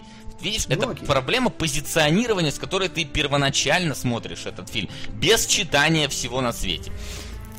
Пущу я снова время вспять. Все замерли в предчувствии. Взмахнул рукой и гля точка точка точка точка точка точка точка точка точка точка на лицах лишь сочувствие. Я так понимаю, это сочувствие госпоже Месть? Видать. Ну, Либо на точка точка точка. Вот. Ну мы, мы, мы, мы закончили теперь с общей фабулой, чтобы мы могли пере, перейти? Или ты опять будешь а, вырывать? Не, ну да, то есть как бы вот возникает этот вопрос, что типа что с этим фильмом делать-то вообще? И как его понимать? И о чем кино? А, вот. Ну и начиная как бы с фабулы, да, вот эти двое парней, а которые ему помогают, оказывается, они с ним же сидели якобы в тюрьме, они же якобы придумали схему про разводки и про все остальное, и это они его сейчас развели, и это его же подсознание, которое ему, значит, его тянуло вверх куда-то к саморазвитию. Да, я, я воспринял тюрьму как вот именно тюрьму, как ну, тюрьму сознания, да, в которую человек себя, условно говоря, заключил. Ну, ну плюс-минус, да, да. Да, и чтобы освободиться полноценно, ему необходимо, чтобы стать полностью свободным от э, всех, ну, как сказать, от всех... Э, ну, условно, там, от алчности, от жадности, от страхов, от всего. Он должен сперва э, отказаться от всего, можно сказать, мирского, от всех э, тянущих тебя ценностей. То есть, в ну, данном ну, случае это? деньги. Он должен потерять все чтобы, чтобы перестать что-то бояться. Когда человек да, начинает да, перестает бояться, когда он ну, теряет. Мне кажется, не совсем правильно ты это ну, считаешь. А как тогда? Да. Э, я это воспринял скорее как разрушение собственной зоны комфорта. То есть как ролики мистера Фримана сюда вспоминаются. И это, кстати, не зря, потому что и револьвер, и авторы мистера Фримана с Димчагом во главе, они буддисты, как бы. Ну, Ричи не совсем буддист, но как бы аллюзии на эту всю историю есть. Вот, и здесь как бы вопрос не в том, чтобы просто избавиться от денег или, или чего-то еще. Здесь вопрос подавления эго идет. Не во фрейдовском смысле, а в таком, ну, скажем, скажем, вот а, ЧСВ подавление, чу, вот, скорее действительно в Кастанедовском каком-то. И что забавно, во всех, ну не во всех, но в очень многих моментах, э, в очень многих философиях ты находишь эту идею из револьвера, она действительно как-то витает в воздухе, в принципе, в рамках человеческой истории и всей человеческой философии. Разрушение собственной важности и собственного вот этого э, работы на, на внешку, скажем. Ну да, да ну, собственно, как Такого. я и говорю, надо вот э, от себя, от всех вот ценностей, от, то есть работа на внешку это что? Это оно и есть фактически. Просто это как, это как сформулировать, но в целом идея, в принципе, Ну да, мне близкая. тоже кажется, что вы об одном и том же. Может об одном быть. и том же разными словами просто, видимо, да. Да, а Димон вот. цепляется, что его... Вот, Димон, тебе чуждо э, отказ от ЧСВ, потому что твое мнение всегда сильнее других. Да нет, не мнение, просто мне не нравится вот сама формулировка. Ну окей, допустим. Вот именно отказ от, от ценностей, ну не в них дело. Ну ладно. Ну, от каких-то прош... от ценностей прошлого сказать. твоей жизни, условно говоря, прошлой твоей Во, личности. вот так другое вот так дело. давай, так другое переформулируй дело, немного. Хорошо. Ну, может быть так, да. Ну ладно, давайте по, дальше по, по делу. Да, дальше по делу. Собственно, а, когда он это осознает, это как раз происходит... Ну, то есть, поначалу он сопротивляется этому, ну, то есть для него не, несколько чуждо вот это вот, э, что он остается с деньгами, но его ставят перед фактом, что он скоро умрет, и поэтому, ну, вот он, он соглашается на вот это вот все. И когда в итоге он понимает, что его обманули, вот насильно, можно сказать, заставили лишиться вот этих своих прошлых жизненных ценностей, как раз случается момент с машиной, где, mm-hmm. как я понял, он как раз рассказывает про то, что если ты вот там стараешься ради медалек, стараешься ради всего, если бы ты знал, насколько это вообще не важно, стал бы ты повторять эти э, решения, ну, стал бы ты жить вот ради. То есть, когда ты поймешь, насколько тебе на самом деле не нужны все вот эти вот внешние э, прошлые да. твои ценности, э, будешь ли ты продолжать за них цепляться?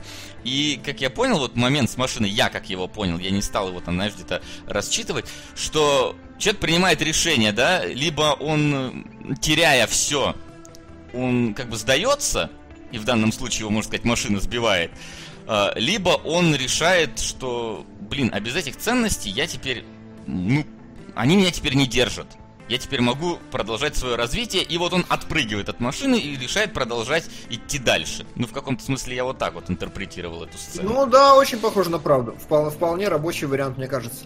Вот. Э, но знаешь что, вот здесь mm-hmm. я хотел подойти как раз к проблеме Гая Ричи, почему... Э, у него есть такая манера, он клипмейкер. Опять же, если хотите про это подробнее послушать, можете послушать топ-шоу, которое лежит у нас в группе кинологов.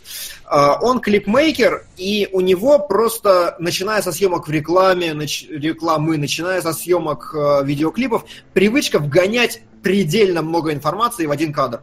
И это охерительно работает в револьверщике, это охерительно работает в рок-н-ролльщике. В рок-н-ролльщике.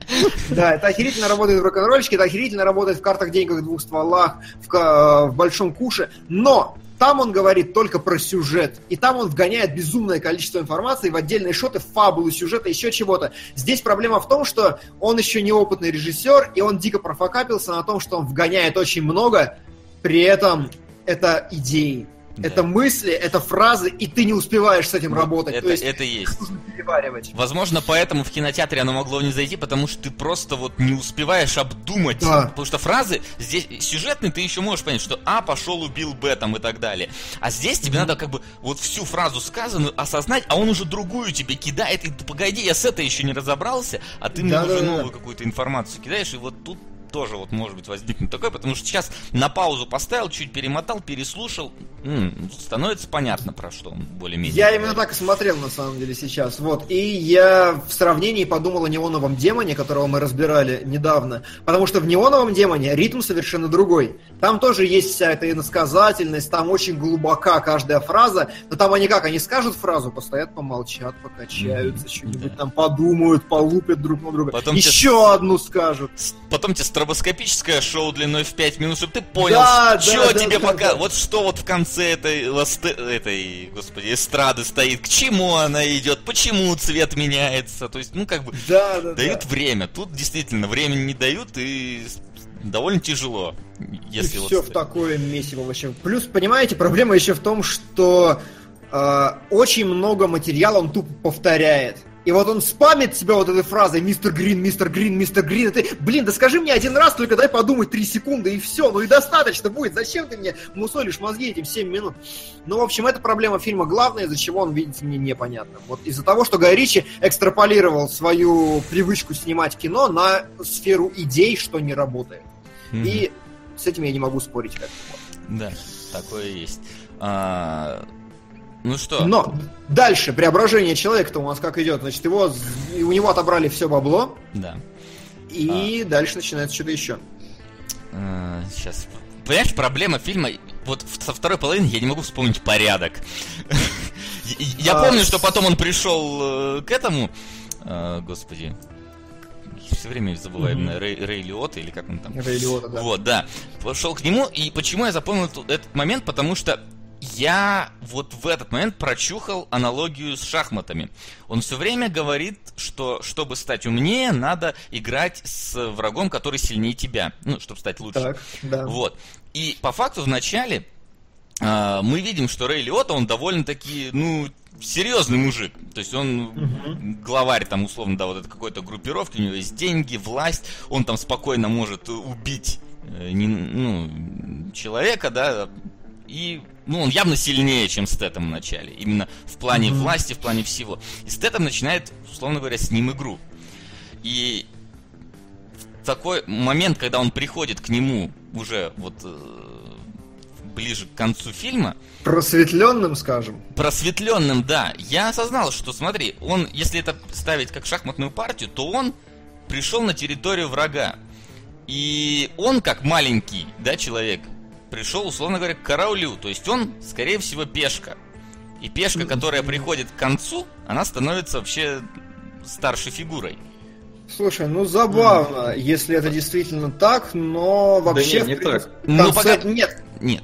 Я вам, ну, я сейчас могу просто несколько подкрепить свою теорию Ну давай, подкрепи. какая Король, теория? король пришел к королю. Потому Ну. что они оба играют, и оба, как бы, они главные на этом поле. Один король и другой король. И они друг друга не убивают, потому что король королю мат поставить не может. Ну, я воспринял Ну, это именно то, забавно. что он вот был э, слаб, и когда вот он пришел к нему, он, э, во- во-первых, он достигает своего вот этого в лифте, он начинает избавляться от своих вот этих вот внутренних э, каких-то демонов, потому что он там явно сам с собой. Э, А в шахматах пешка не получает повышений, нам подсказывают в чатике. Ну, в шахматах не получает, в шашках получает. А Ну, Здрасте, шахматах погодите, приехали. Чего? Пешка не получает в шахматах. Ну вот нам подсказывают, Чего? Херню вам подсказывают. Все нормально, получает она в шахматах повышение. Не надо тут. Ну Как- ладно. Пешка, дошедшая до конца слышу. доски, ста- становится другой фигурой. Алло. Ну ладно. Мой четвертый разряд по шахматам говорит, что вы что-то мне тут не то. Все она получает. И он, условно, ст- вот в этом лифте, он как раз, как мне кажется, он избавляется от каких-то вот...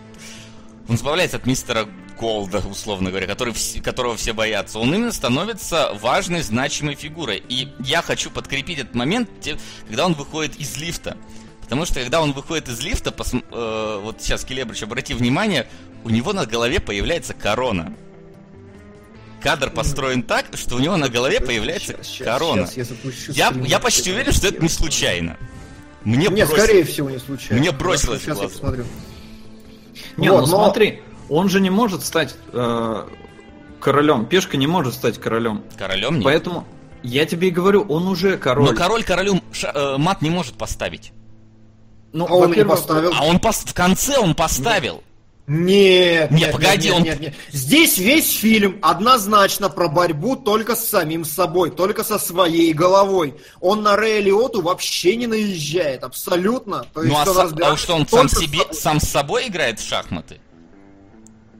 Ну, нет, пони- Нет, смотри, ну- а, окей, ты рассказал свое видение этой сцены, давай расскажу я. Смысл этой сцены и позиция вот как раз в том, что это продолжение уничтожения мистера Голда в себе, то есть от- отказ от собственного ЧСВ. И вся сцена строится на том, что он стоит и просит прощения у этого чувака. И ведь проблема в чем? Проблема в том, что он стоит с пистолетом, и он просит прощения пр- не для того, чтобы действительно извиниться или как-то замылить эту ситуацию, ему насрать на самом деле на эту ситуацию вообще, для того, чтобы а, победить вот это чувство важности, унизиться перед соперником до дна, до самого и освободиться от собственного эго, то есть задавить свою вот эту мерзенькую личность, которая хочет, чтобы ты был крутой. Рэй Лиота с этим не справляется, потому что когда к нему приходит мистер Голд ближе в финале, точнее его телка, он начинает на них орать, материться, такой «я гэнгста», потом идет замаливать грехи, чтобы его не убили, а Стейтем делает наоборот, он приходит с пистолетом, начинает плакаться и такой, пожалуйста, пожалуйста, простите меня, я про- проявляю к вам уважение, хотя он понимает, что для этого нет никаких причин.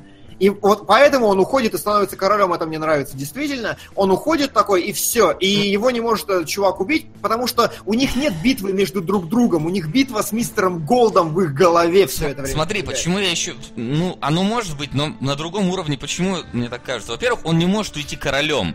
Королем ты стать не можешь в конце. Ты можешь стать ферзем. И ферзь королю может поставить мат, в отличие от короля. И когда... И причем, заметь, когда ты в шахматах ставишь мат, ты не рубишь короля. Он про... Ты...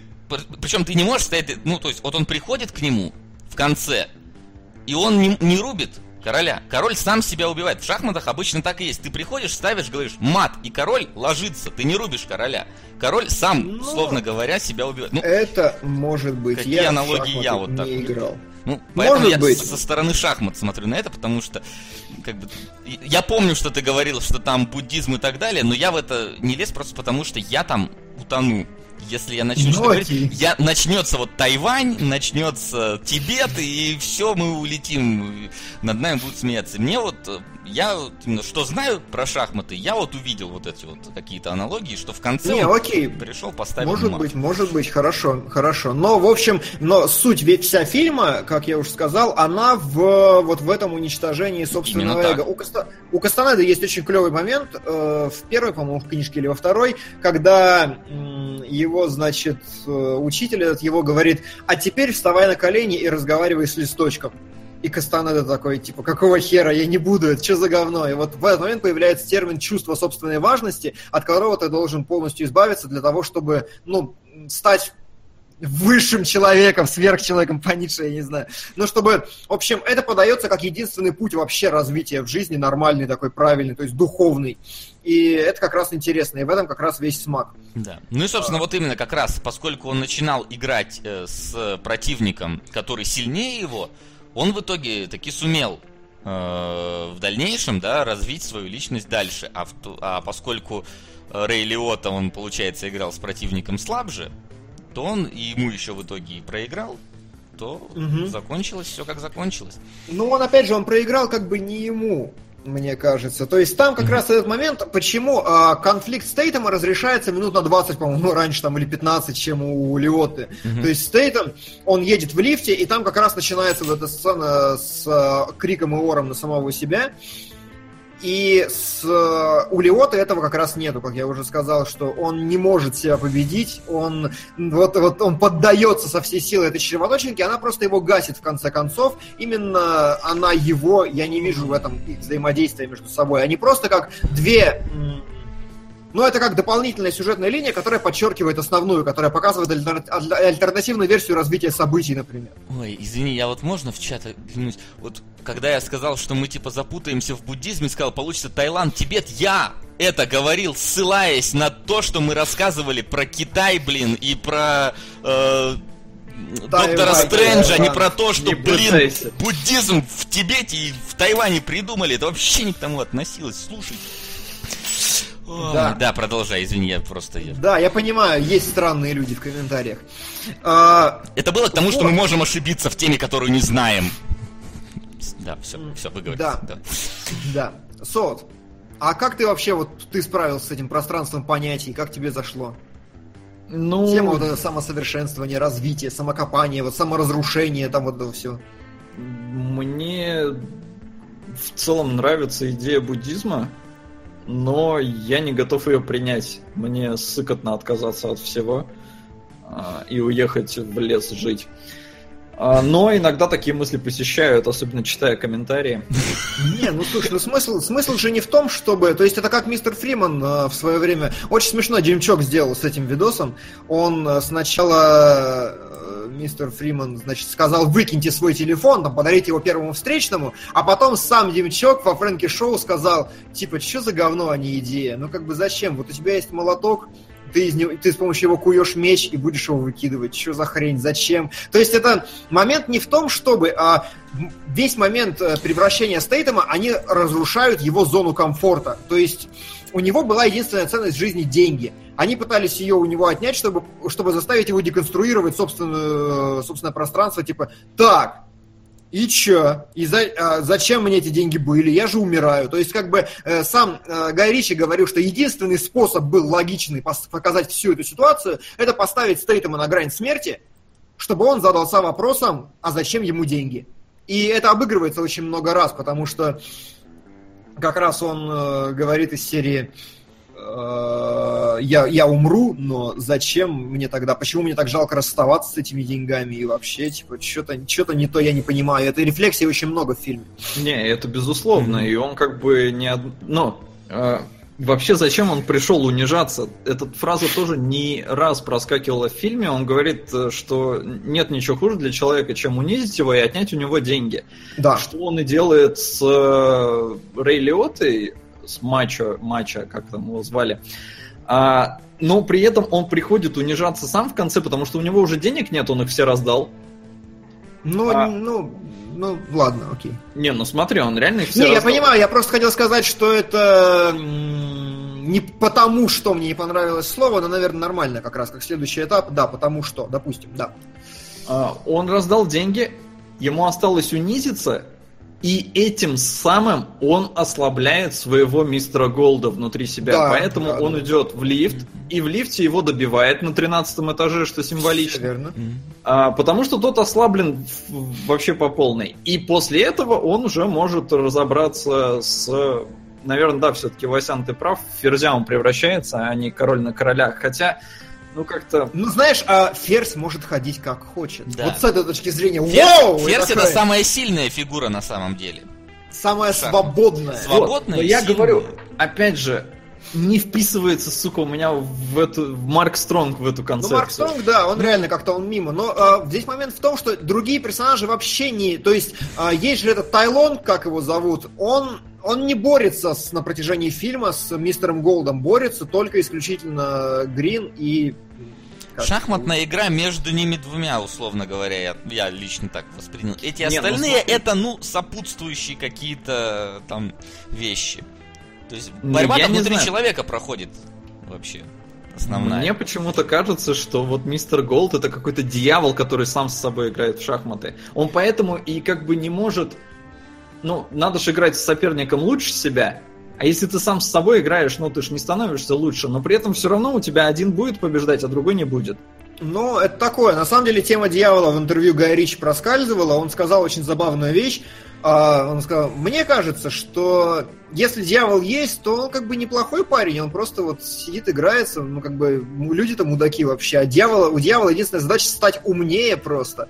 Ну вот, и поэтому для меня как бы я воспринимал Стэттема как короля и этого Рэй Лиоту как короля, у которых есть вот своя свита, и они ходят ими. При этом а, есть еще ж персонажи такие, как э, женщина, это которая там к Лиоту приходит, которая типа работает на мистера Голда.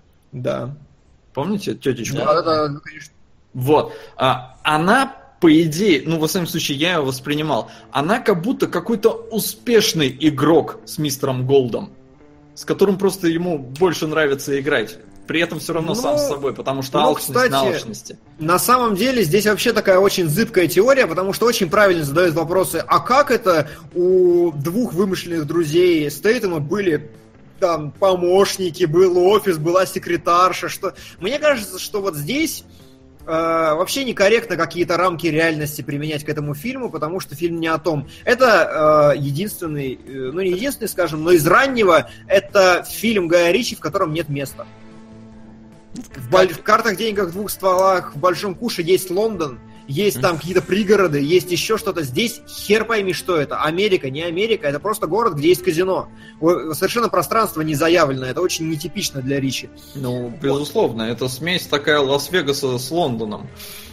Да, и в, собственно, к чему я это? И да, и реальность мистера Голда, сам Ричи сказал, что это такая концепция, вот насколько ты ему даешь э, силы, настолько он реален. Поэтому на Стейтема мистер Голд вообще никак не действует, не взаимодействует, у них как бы в голове возня идет и все. А вот Лиотта, он с ним разговаривает, он к нему ходит, он его боится, у него схемы какие-то, потому что Лиотта гораздо сильнее подвержен мистеру Голду. Но тоже, видишь, такой вопрос, мы возвращаемся к тому, а не было бы прикольнее сделать все, привязав к шахматам? То есть мы вот находим какие-то несостыковки, а не, не было бы изящнее сделать это абсолютной аналогией с шахматами? Ну, видишь, Слушай, тут ну- дело в том, что он не только, мне кажется, к шахматам пытался привязываться, поэтому там не... что-то привязано Не, ну- к шахматам, что-то не только к ним. Ну, шахматы все равно как бы основная штука. И, и это, опять же, вопрос-то это не меняет. А не было бы как бы изящнее и прикольнее привязать все именно к шахматам? Может Но быть, потому нет, что шахматы более популярны, чем буддизм, я думаю. Ну, нет, здесь, видите, здесь проблема как бы в чем... сейчас сформулирую правильно. Дело в том, что есть некое, ну, у человека вот пространство идей в голове. Чем дольше ты живешь, тем они сильнее у тебя переплетаются. И я не знаю, как у вас, но у меня, чем дальше я живу, тем больше я нахожу неочевидных связей в тех местах, которые как бы между собой вообще никак не контактируются. То есть там, знаешь, э, медитация и растаманы на Ямайке. Вот что-нибудь такие параллели какие-то внезапно связываешь для себя. И вот у Гая Ричи, когда ты читаешь его, опять же, интервью по револьверу, очень видно, что это фильм просто вот он взял свою голову такой, положил на кинопленку в том виде, в котором она есть. Потому что первые четыре цитаты, и одна из них а, про защиту инвестиций. Типа, э, ты вот смотришь, значит, этот фильм, и ты такой думаешь, ну все, ну сейчас будет защита инвестиций, сейчас будет типичный Гай криминал, все дела. А в интервью он говорит, я вставил цитату, э, что первое правило бизнеса – это защита своих инвестиций, потому что мне кажется, что наши убеждения – это наши инвестиции, и мошенники именно так и работают. Как только они формируют у вас какое-то убеждение, вы начинаете его автоматически отстаивать, потому что эти инвестиции, которые вы ресурсы потратили, они уже работают. И ваши убеждения – это то, что вы склонны отстаивать, нежели менять. И ты такой, вау! Он связал абсолютно три несвязанные момента вообще в одну некую систему координат. И поэтому связать все только на шахматах, ну, это не о ну, том да. фильм. Это фильм, который он пытается все, что у него есть в голове, выложить, свою вот картину мира. Это как, ну, знаете, как есть... получается как... винегрет. Да, ну, да, безусловно. Но какой охерительно интересный и неочевидный винегрет-то. Я бы сказал вкусный, ага. но с какими-то элементами, которые мне кажутся там, ну, как-то не, не работают, что ли, или типа того. Ну, а, например, что не работает? Ну вот я говорю, шахматы, вроде ты все к ним пытаешься привязать, а вываливаются некоторые вещи за рамки. Почему? А, ну так? в этом смысле, что недостаточно стройное кино. Но, может быть, ты что-то не понял. Ну как ничего не понял? Привяжи Чё мне Марка Стронга. Привяжи мне не, его ну, к шахматам. Э, ну это видишь такая тоже возня. Э, у него там 12-долларовые купюры. Это да. Я... Но это как бы, это, мне кажется, это вообще был первый звоночек того, что, чувак, а фильм не совсем реальный. Ну да, да, может ну, быть. Ну, там Но у него, и в рок-н-ролльчике, у него и в рок-н-ролльчике 12-долларовые купюры. Да, остал, просто... остался реквизит просто. Э, есть как бы вещи, которые, ну, я спускаю этому фильму на тормозах, потому что мне кажется, чтобы его понять, тебе нужно, во-первых, быть Гаем Ричи, и никак иначе. Во-вторых, тебе нужно посмотреть его раз 15. Не, ну смотри, а как бы ну, насколько тогда это хорошее кино, если оно настолько сложное, что нужно быть Гаем Ричи, чтобы в нем разбираться? То есть все гениальное просто. Ну, может, нет, как подожди, бы не настолько... Подожди, подожди, все гениальное просто, но не все простое гениально, и не все, что просто, ну, не все, что гениально, обязательно просто настолько.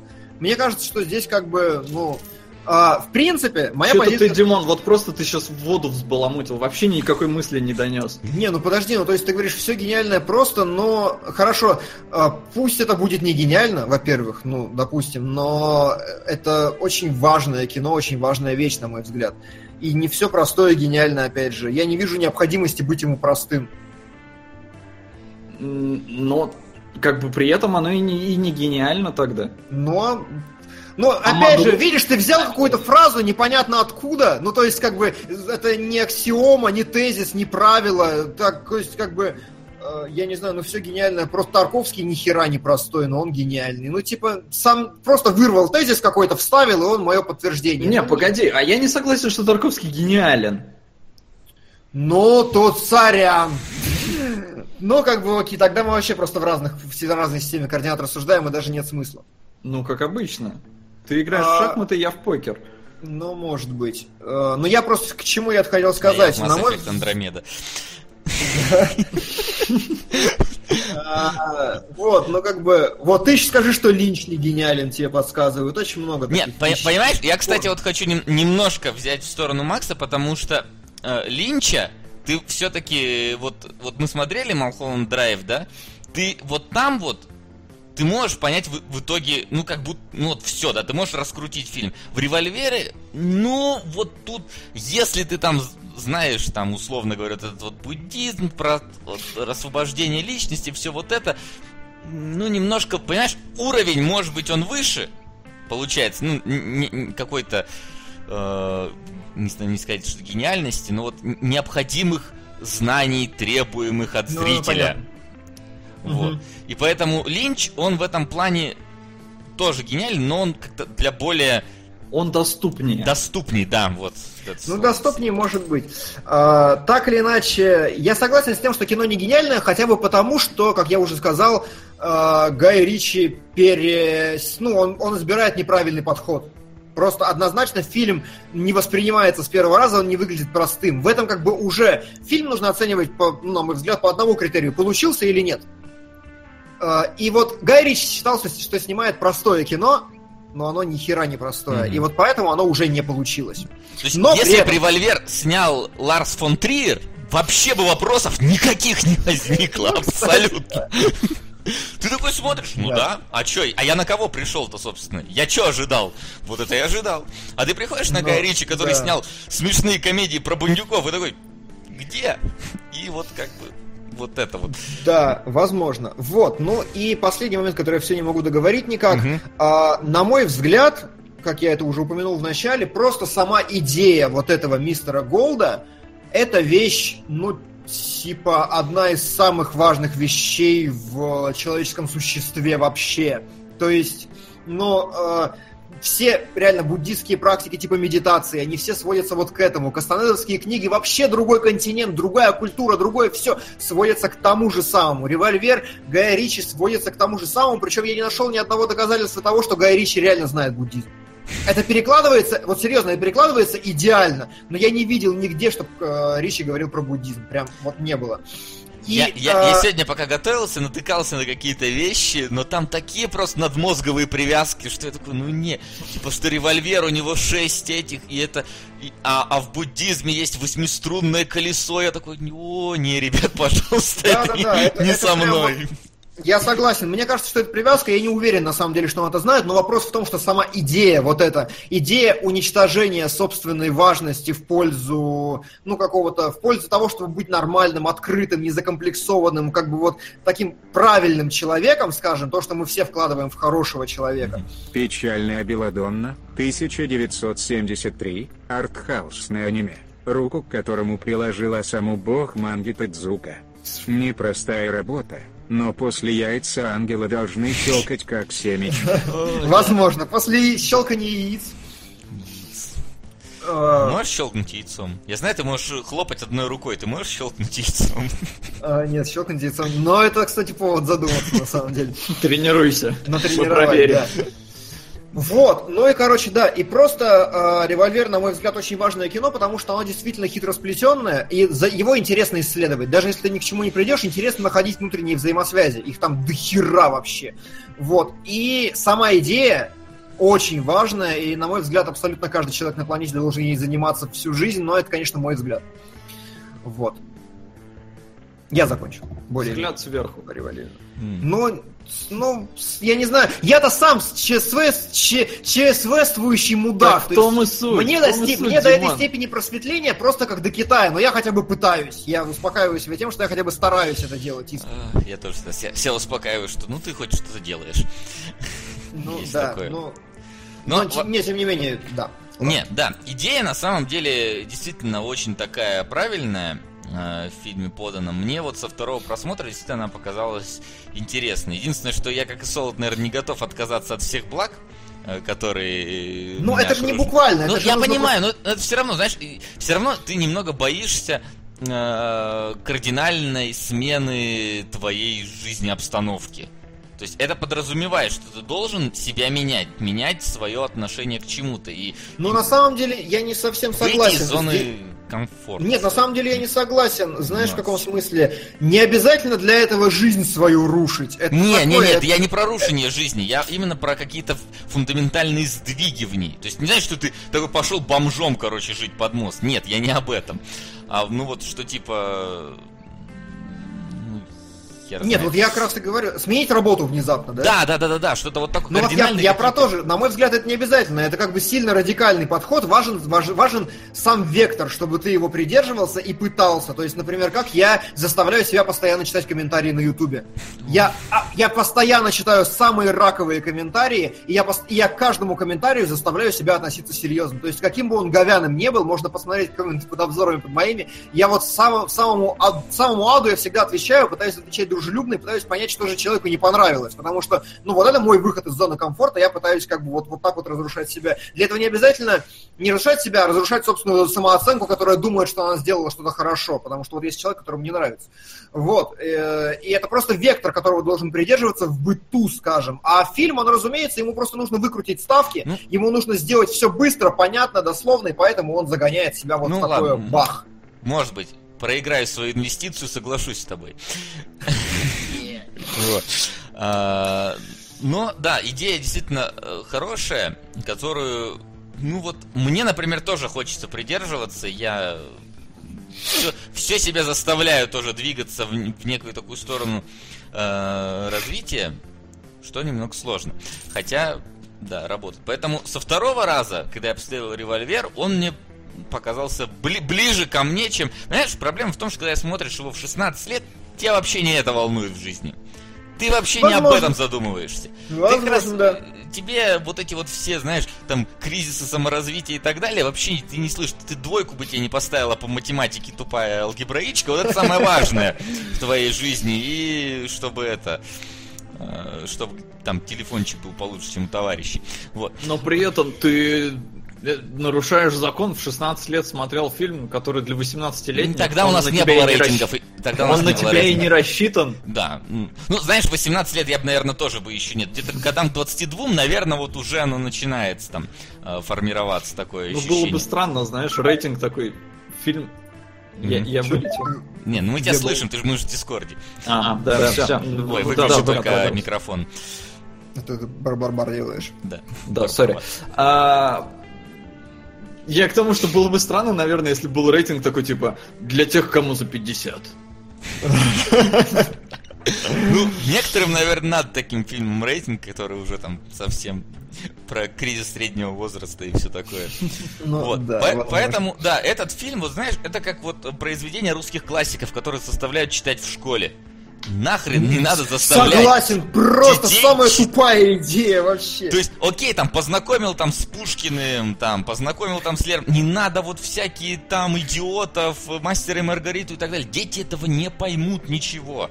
Это надо уже сформировавшиеся личности читать. Их надо как-то все-таки, ну, знаешь, подготовить к тому, чтобы они в будущем почитали это, но заставлять их читать и пересказывать. И такой, а теперь давайте разберем образ Базарова. Да какой нахер образ Базарова 14-летнему парню интересен? Да, это да, не, да, не к нему вообще. Поэтому та же ну, самая ситуация. Это проблема уже образования идет, потому что ты сам говоришь, надо подготовить, чтобы он потом прочитал. Не прочитает он потом. Ну, да ну и пошел хер... в жопу! Ну так, вот зачем время-то тратить? Свое, не, ну, стоп, вот это все. Стоп, ну смотри, а так никто не будет читать. А так, да он прочитал, эффект какой-то от этого есть у него? Это же по нулям, это прям выхлопа никакого нет. Ну, тут еще зачем? такая ситуация, что человек, который э, мог в дальнейшем, да, вот если бы ты его настроил, сказать, что вот это произведение, оно вот про эти проблемы, и он запомнил, и когда он потом столкнулся с ними, он прочитал и осознал их. А когда тебя насильно заставляют читать, что делать, ты, у тебя ненависть возникает к этому всему, и ты, может быть, в дальнейшем и не притронешься к этому, потому что у тебя был негативный опыт. Как у меня с револьвером, когда я посмотрел, я запомнил эмоцию, которую вызвал мне фильм. Я ни хера не понял, мне не понравилось, и я не стал его пересматривать уже в более сознательном возрасте. Сейчас, вот, кстати, хорошо подкрутил. Да, сейчас, когда я пересмотрел, такой, опа, а он-то, оказывается, не так и плохо. Плохо было позиционирование в тот момент. Мое, моя неподготовленность, как бы неправильное позиционирование и ну, и это вот. да, это полное срание, согласен. В школе надо «Над пропастью во ржи» читать, а у нас вместо этого Достоевского. Типа, come on вообще, ну куда? Ну не, не, не. Я, мне повезло, я преподавательница в школе так сказал тогда. Я говорю, э, Ирина Ивановна, вы меня извините, мне ж сраные 16 лет, я не пойму. Зачем? И я, я прям реально пришел к ней и говорю, давайте я буду читать Рэя Брэдбери, давайте я буду читать вот это, вот это, вот это, буду вам потом пересказывать, я читающий, но я не хочу вот в этом сильно углубляться, потому что это потеря времени. Разрешила. Хорошая была. Может быть, кстати, это работает, проверьте. Возможно. Вот. Ну ладно. А, так чё, «Револьвер» в итоге худший фильм Гая Ричи. Подразумевает, что это плохой фильм. Да? Нет.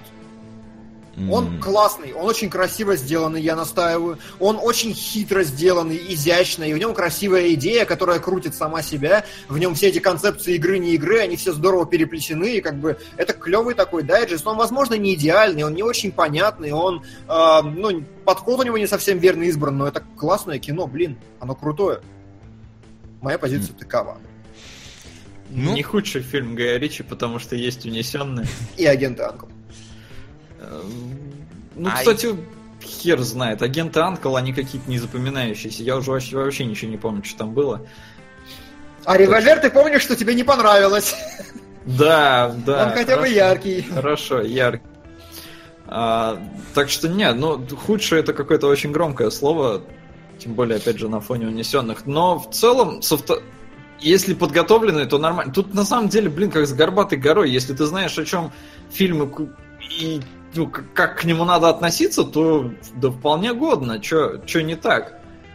А если ты ожидаешь типичного Гая Ричи, нет, это не типичный Гай Ричи.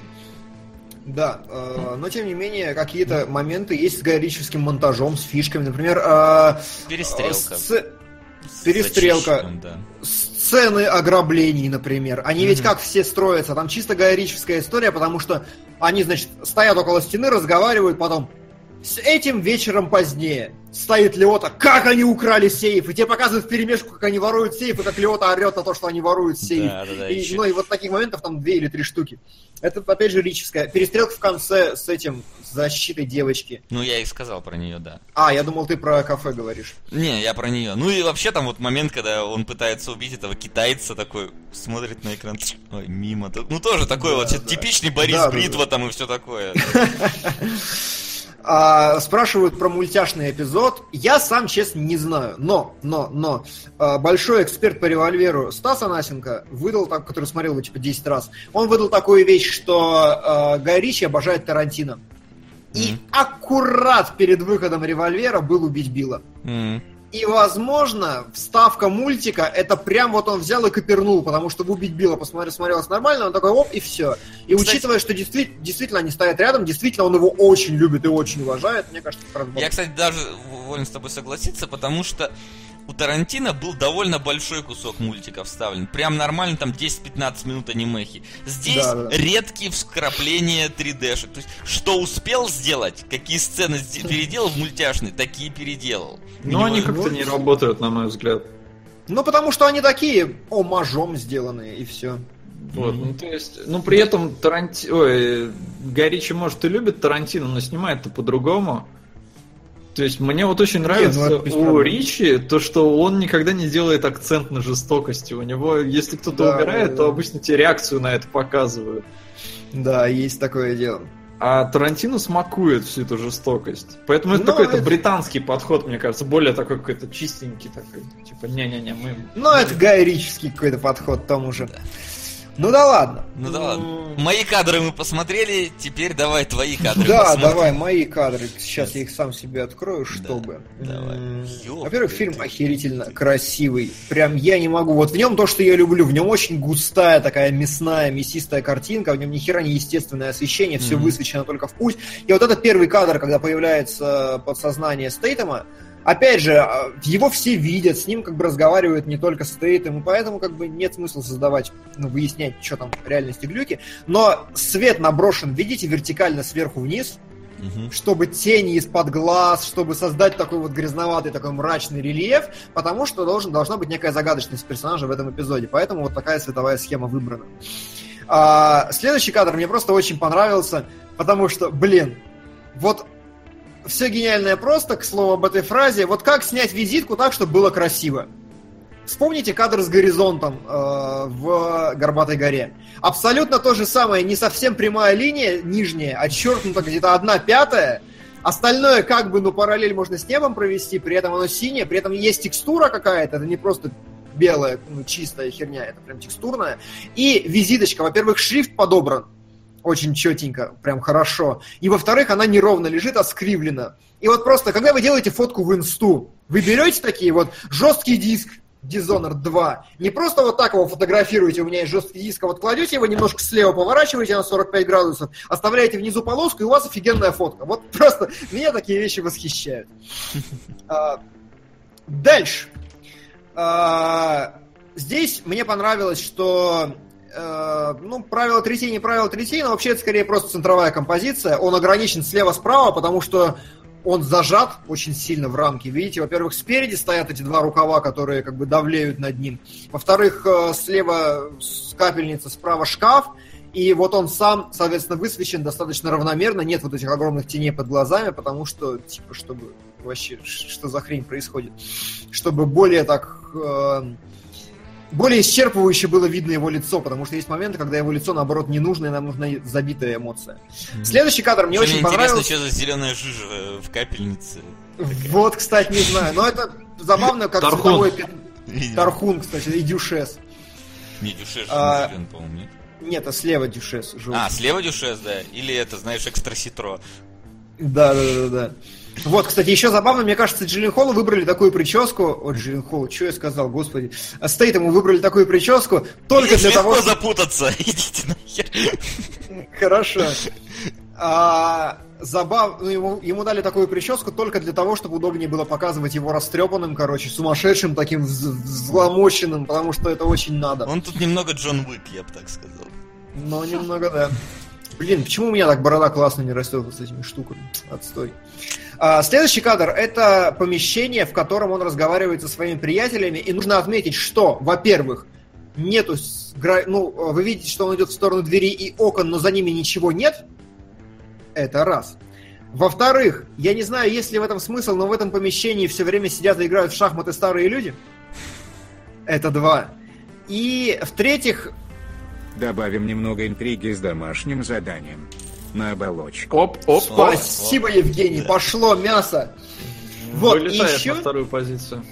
Да, и еще очень забавно, что он встречается с ними все время в этом очень желтом, очень мягком, очень ламповом свете. И желтый свет в фильме это цвет просветления, на мой взгляд. То есть, когда вот прям такая густая желтая световая гамма идет, очень крутая. И самое смешное, что? Что происходит в этой сцене? А, они говорят ему, ты смертельно болен давай нам деньги, мы будем тебя защищать хотя бы эти три дня. Он такой встает, типа, да пошли вы в жопу, и с таким пафосным видом уходит, и ставь следующий кадр. Угу.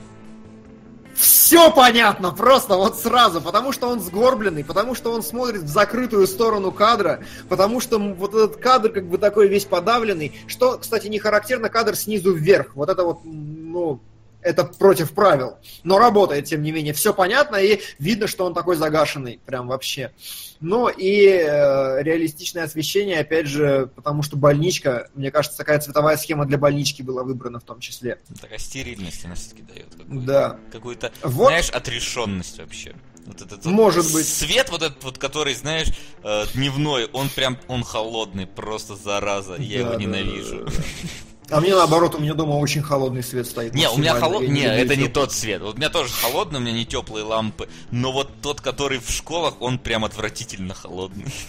Ну ладно, хорошо. Да. Окей, а, вот. Э, следующий кадр.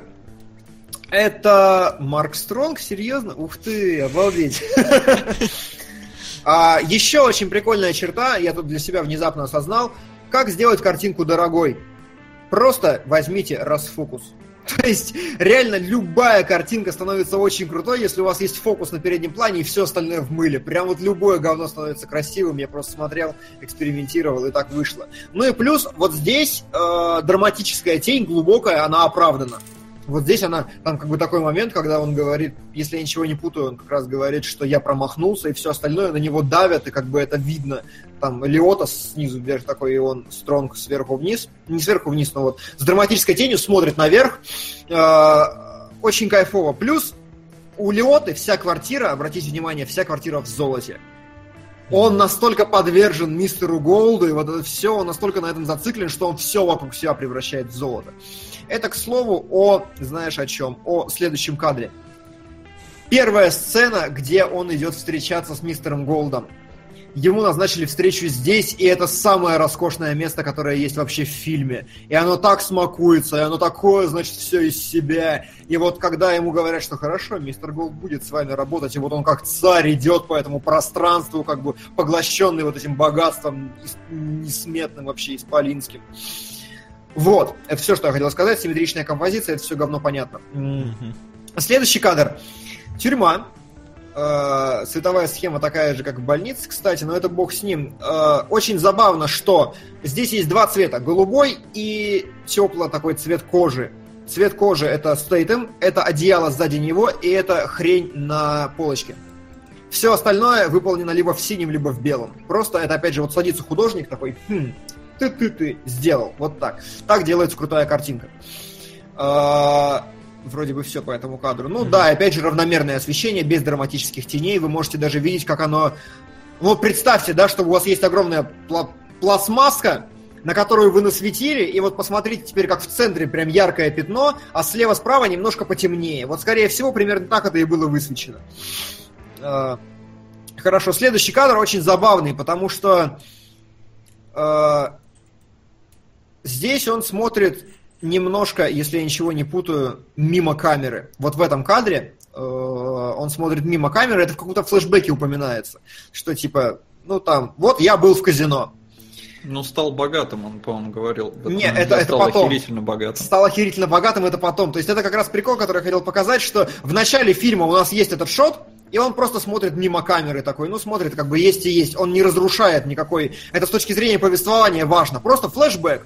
Он сидит фронтально, он главный герой, но при этом он не смотрит в камеру, он не разрушает как бы киномагию. И потом, если прощелкать на три кадра вперед, тот же самый кадр практически, только с наездом, и он смотрит уже в камеру, потому что там уже, уже, уже это повествовательно нужно.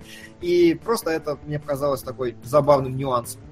Вот, но теперь вернемся к э, негру, и это вот опять охренительно очень жесткие густые тени, очень клевое освещение, такое прям вот белая шапка, которая у него отражает, белый блестящий Обелили пиджак. негра шапкой.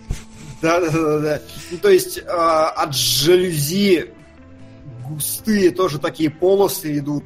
Э, на нем такие мрачные тени и все это. Все это, короче, то, что я люблю. Опять же, это не совсем центро... ну, правило третей, это просто экран, поделенный на две половины. Почему бы и нет, от правила третей тоже вполне можно отходить. И э, он немного обрамлен получается. То есть сам негр, рабочая часть негра, она на фоне жалюзи. А все, что правее жалюзи, оно провалено в тень. Потому что это как бы, ну, ясно, что фигура есть, но не обязательно это как-то высвечивать дополнительно. Вот. Следующий кадр просто охерительный.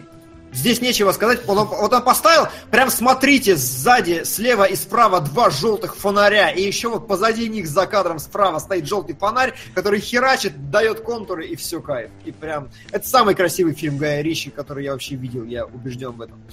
Опять же, вот он тот кадр. И вот это забавно. Очень крутой момент. Ты про синего? Ага. Да, желтый это цвет просветления, синий это цвет забвения в этом фильме, потому что он едет, и в этот момент ему он рассуждает что-то из серии типа там «А, я находился в тюрьме в, в своей голове, которая там не мог выйти порабощенный своими деньгами и своим там этим. И потом фонарь в следующем кадре меняется, у него прям сползает эта синяя пелена и наползает оранжевые тона, когда он начинает рассуждать с правильной точки зрения, что как бы вот нужно быть нормальным человеком. А, и, разумеется, это не снимали в машине, которая едет. Просто так, для галочки. Такие фонари расставили. Да, причем, знаешь, что можно заметить на оранжевом э, фоне, э, на оранжевом кадре? Немножко синие отблики есть, Потому что, скорее всего, на съемочной площадке они просто у них было два фонаря, они отвернули синий и повернули оранжевый. Но из-за того, что синий отрезонировал от двух-трех стенок, и он обратно мог вернуться каким-нибудь тройным отблеском на ему на лицо, что и видно, и к чему я действительно склоняюсь. Физика. Да, это реально работает. Вот э, схему освещения во время съемок плакат на стене может поменять, которого нету в кадре. То есть это такая вообще кошмарина. И вот последний кадр. Э, лучший вообще. Это момент, когда Стейтем э, признается, да, Клеоте, значит, говорит, что вы великий человек, я должен просто, чтобы вот сломать себя, чтобы переломить себя в чем-то. И вот здесь тема оранжевого и синего достигает вот этого апогея, как бы как желтый, который как огонь идет снизу вверх, такой давящий, и вот в его голове вот этот синий шар, который мешает ему победить себя. Вот это прям, прям контраст выделен вот здесь. И это, это окончательно подтверждает мою точку зрения, что вот эти два цвета, они дико роляют на протяжении фильма. Ну и, собственно, и потом... Лиота постоянно в солярии. Да. Ну и потом еще в лифте точно такая же ситуация. Там, когда вырубается Да. свет, остается синий, он начинает бороться с собой. Как только он себя как раз побеждает, включается тот самый желтый, обычное освещение, и появляется та, та самая корона, про которую я говорил. Да, да, да. Тоже на выходе. Вот такие вот дела. Короче... Короче, Валера- сказал Келебрич такой, коротенький будет выпуск, что-то не поговорим. 2.51 идет наш выпуск, чтоб вы знали. Понятно. Но, господа, мы не посрались. Мы Нет. все остались при своем. Не, Это да. учимся, растем. Да, да, растем реально. Растем. Хорошо, ну что, у нас тогда остается рубрика вопросы. И, Сот, можешь огласить, что у нас по Секундочку, перед, тем, как мы не сделали отбивку? Не, Я еще даю не тебе та время. отбивка, еще не та отбивка, ты путаешь А что еще? отбивки. Еще ж есть отбивка с вопросами. Не, я понимаю. То есть сначала скажи, Сот, что у нас, потом отбивка с вопросами, и у вас последняя А, рубрика. В таком что? порядке, ну давай. Давайте, со- психо и цельнометаллическая оболочка у нас лидируют, но их поджимает Пинк Флойд, Добрый вечер от Хайдру, который летит куда угодно, а, и город Зеро тут, ну а дальше уже... Честно, я бы лучше посмотрел Пинк Флойд. Ну, Слушай, мы там- можем докинуть ему 300 рублей. Да блин, опять я вылетел. Опять ты вылетел. Но. Вот теперь я включаю. Тихо, всем. Вопросы? Все. Давай вопрос. Прекрасно. Ходят слухи о третьем трейнспотинге. Как думаете, продолжение нужно? На, на мой взгляд, нет. Ну, то есть, как бы... З- Уже вторая была такая очень опциональная вещь. А, следующий, значит, вопрос наивный, но все же. Почему в раскрученных блокбастерах за 100-200 миллионов такой плохой сюжет? Прежде всего в конвейерных, типа трансформерах, а не тех, где потенциально хорошую задумку боссы порезали отряд самоубийц. У студии есть деньги на все, кроме хоть немного талантливого автора, и в целом расскажите про полномочия сценариста. Почему такой плохой сюжет, пацаны? Почему Потому фильм что он не говно? нужен им там. Да, Потому что согласен. ходят те, которые... ко- ко- Да дети ходят, им пивпав Ну да. нужен. Конечно.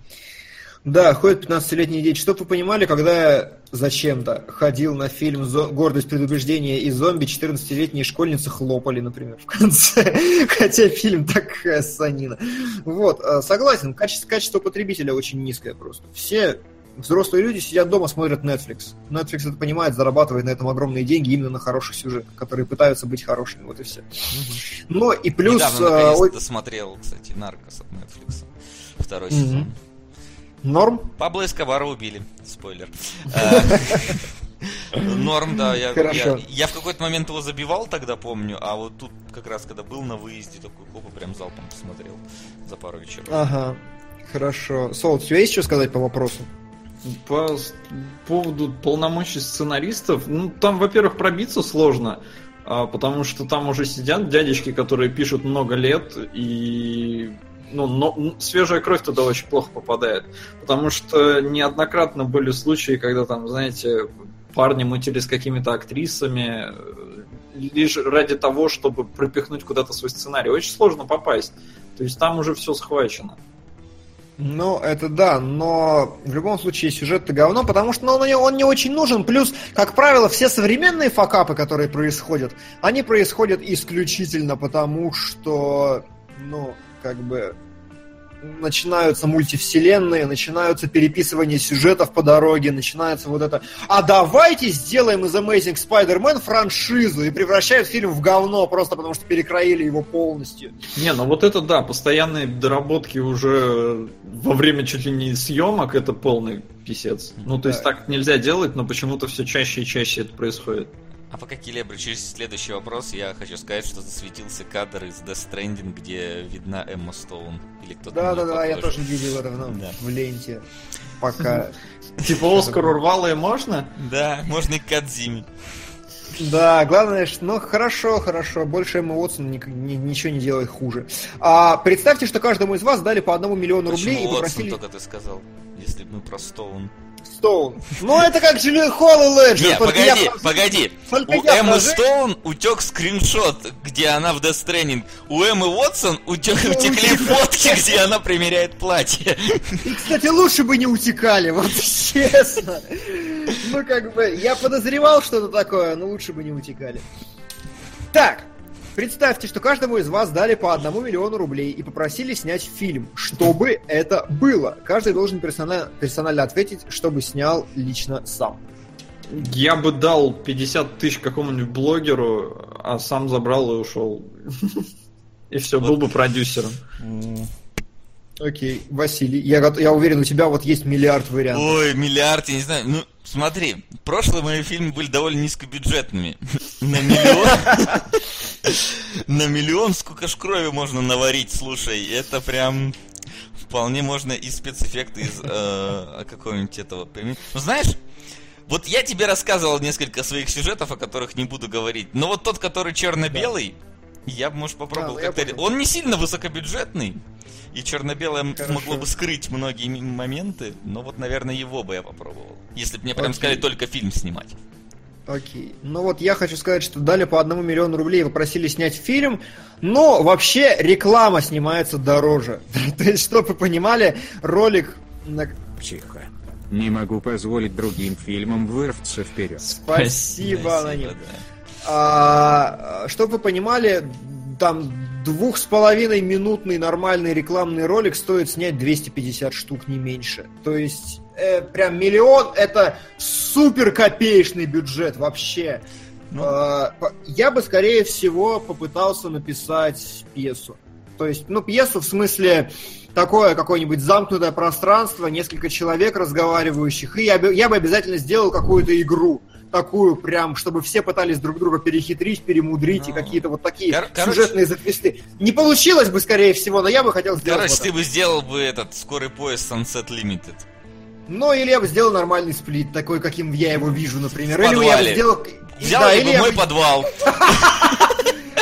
Или я снял бы Cloverfield 10, там, вот такое что-нибудь. Как известно, я уже две личности могу изображать так, чтобы не узнали, это террористы, телеведущие, насколько я помню. А Нормально. на лысо побреешься? Посмотрим, могу и на ус. А, значит, можете объяснить, почему Гай Ричи во время съемок играет в шахматы со всеми актерами? Ну, потому что ему это близко. Ну, как, как, я не знаю. Нет, он любит над ними доминировать. Наверняка ведь всех обыгрывает. А, может быть. Но как бы вот для него важно. На самом деле это о чем и говорит, что Ричи, он все свое перенес на экраны. Просто все, что было в голове именно. А, Соло, тебе персонально, как перевести фразу Джейка «smart as a pair of little boy shoes»? М, Блин, а это какая-то крылатая, по-моему, хрень. А, Переви- пере- поменяй на любую другую крылатую хрень. Да сейчас, я ж не помню, как она. Умный А, компьютер, я шо? не знаю. Э, Спрашивают, как- за кем из Оскара следить в этом году? Ой, вообще забей. Ну, типа, следить за Оскаром бесполезно, потому что все фильмы для Оскара прокат подгадывают так, чтобы после Оскара вы могли еще на них сходить, если они что-то заберут. Поэтому все основное выходит в конце года. Так, Диман, повтори фразу. Э, Smart as a pair of little boy shoes. Smart. Блин, А. хер знает. Ну, тапочки типа удобные. Типа, ну, на это, наверное, намек. Ну, А типа, smart- ум, умный, как, мне кажется, умный, как дословный перевод. Умный, Умный как пара валенок, я не знаю, ботинок. вот так вот. Во, как валенок нормально, кстати, хорошо. А, можно ли считать сплит камбэком Щемалана как режиссера? Это я уже говорил в начале фильма. А, ну спрашивали нас про Баженова в донате. Давайте, только А. не с меня. Ну, я не смотрю, потому что он обозревает то, что мне неинтересно. И все. Я так, может, иногда какие-нибудь действительно тупые вещи, чтобы увидеть, но в целом не, фана... не фанатею, как Денис, например. Че, мне опять болтать, что ли, три Не, не, не, не, не знаем, не надо. Все, тихо, тихо, спокойно, давай к Ко- следующему ну, короче, в двух словах, э, мне очень не нравится система ценностей, которую Бэткомедиан навязывает. Из-за него все считают себя кинокритиками и ковыряют, типа, о господи, какие дыры в сюжете, о господи, какая нелогичность, хотя на самом деле кино вообще не про это, и Баженов в кино не понимает ни хера, несмотря на то, что снимать научился сам. Я смотрел его, ну, типа, большие стримы, он там рассуждает про кино иногда, вообще прям нет. Ну и плюс э, главное отличие Баженова от ностальгирующего критика в моих глазах, я не могу представить ни на миллиметр, чтобы Баженов сделал хороший обзор на хороший фильм. Ностальгирующий критик делает хорошие обзоры хороших фильмов, смешные, интересные, действительно хороших, интересных. Баженов, мне кажется, не сможет. Вот мое к нему отношение. Хотя, как бы, молодец, авторитет, мнение и все дела, но я с ним очень не согласен как автор. И как человек, который тоже пытается людям про кино рассказывать. Вот. А, значит, почему телевизор... Ну, кстати, да, правильно пишешь. Он всегда говорит обзор на. Все они говорят обзор на. Ну, это с Мэдисона все пошло, это он да. виноват. А... В порядке бреда можете поздравить меня в прямом эфире с днем рождения, говорит Дмитрий Сергунаев. А Нет! Нет! Идем дальше.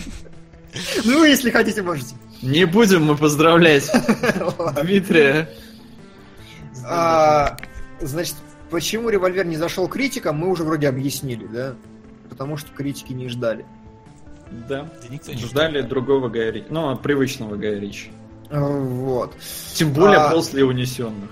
А, да. Читали про слитый сценарий ремейка Хищника? Последний вопрос, который я вижу. Нет. Нет. И я тоже нет. Я и никогда не, хочу. не читаю слитый сценарий, потому что какой смысл потом фильмы смотреть? Не, я прочитал один раз в жизни слитый сценарий Хитмана «Агент 47». Ну... Так, так я давно не ржал, потому что я не верил, что это может быть правдой. А ты посмотрел потом фильм? Да, и, идеально. То есть оно, как раз все оно. А, ладно, бог с ним. Ну что, а, это все вопросы, которые есть so far в, в э, теме. Донат на психа от меня. Но есть еще фильм, который достоин внимания. Натвориоз. Натвориоз, как а, болезнь Так, стоп. На... Я натвориозом болею. Так донат на психа?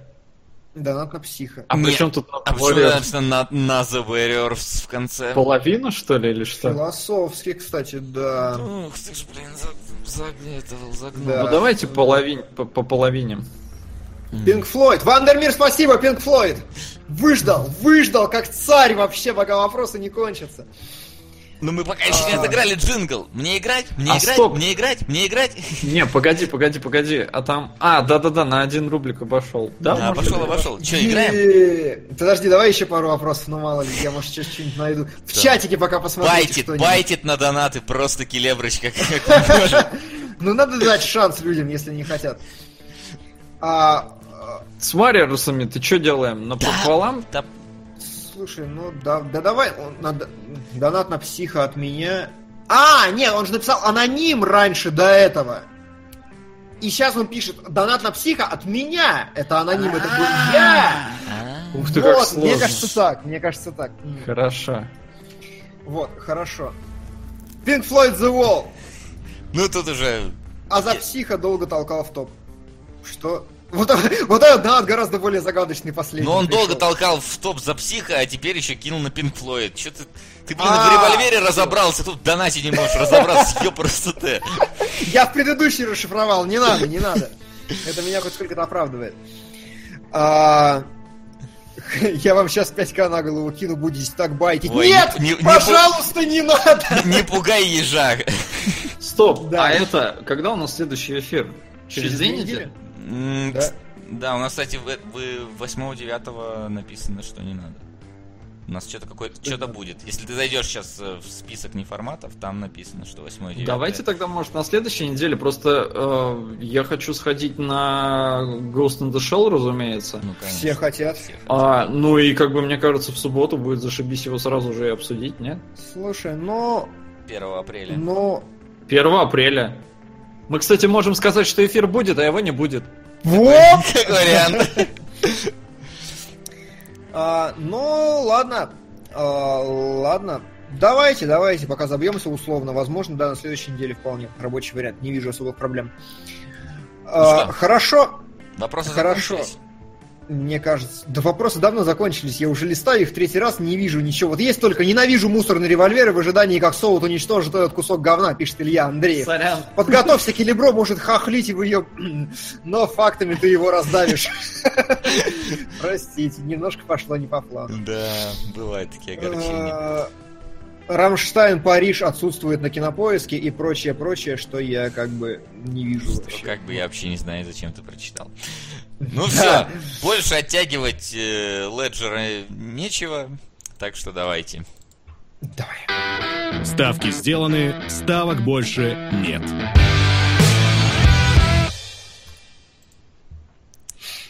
Ну все, Итак, все решено. Pink Floyd, The Wall и Психа. В следующий раз смотрим.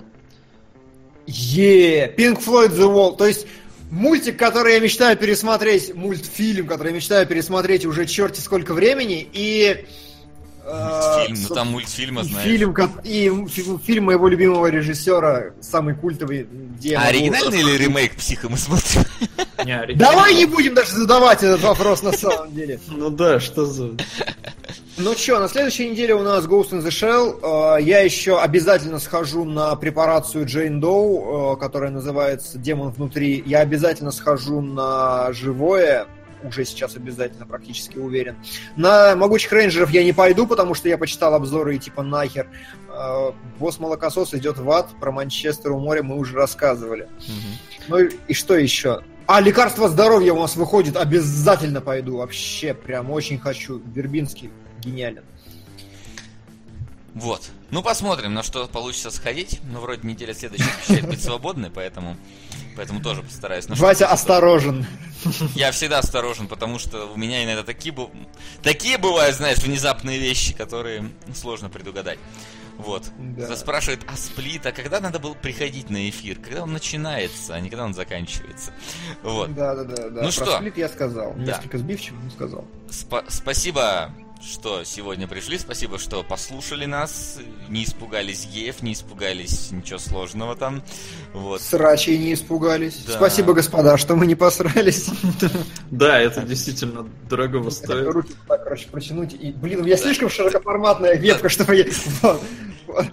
Стена! Нет, тебя ты обрезан, если что, в кадре, поэтому в первый раз А, нормально? Хорошо. Ну, в общем, да. Отлично. Ну, и что, дава- давайте до следующего раза, ребят, приходите обязательно. До скорых встреч, народ. Пока-пока. Да что ж ты повторяешься? Никогда. Кинологии.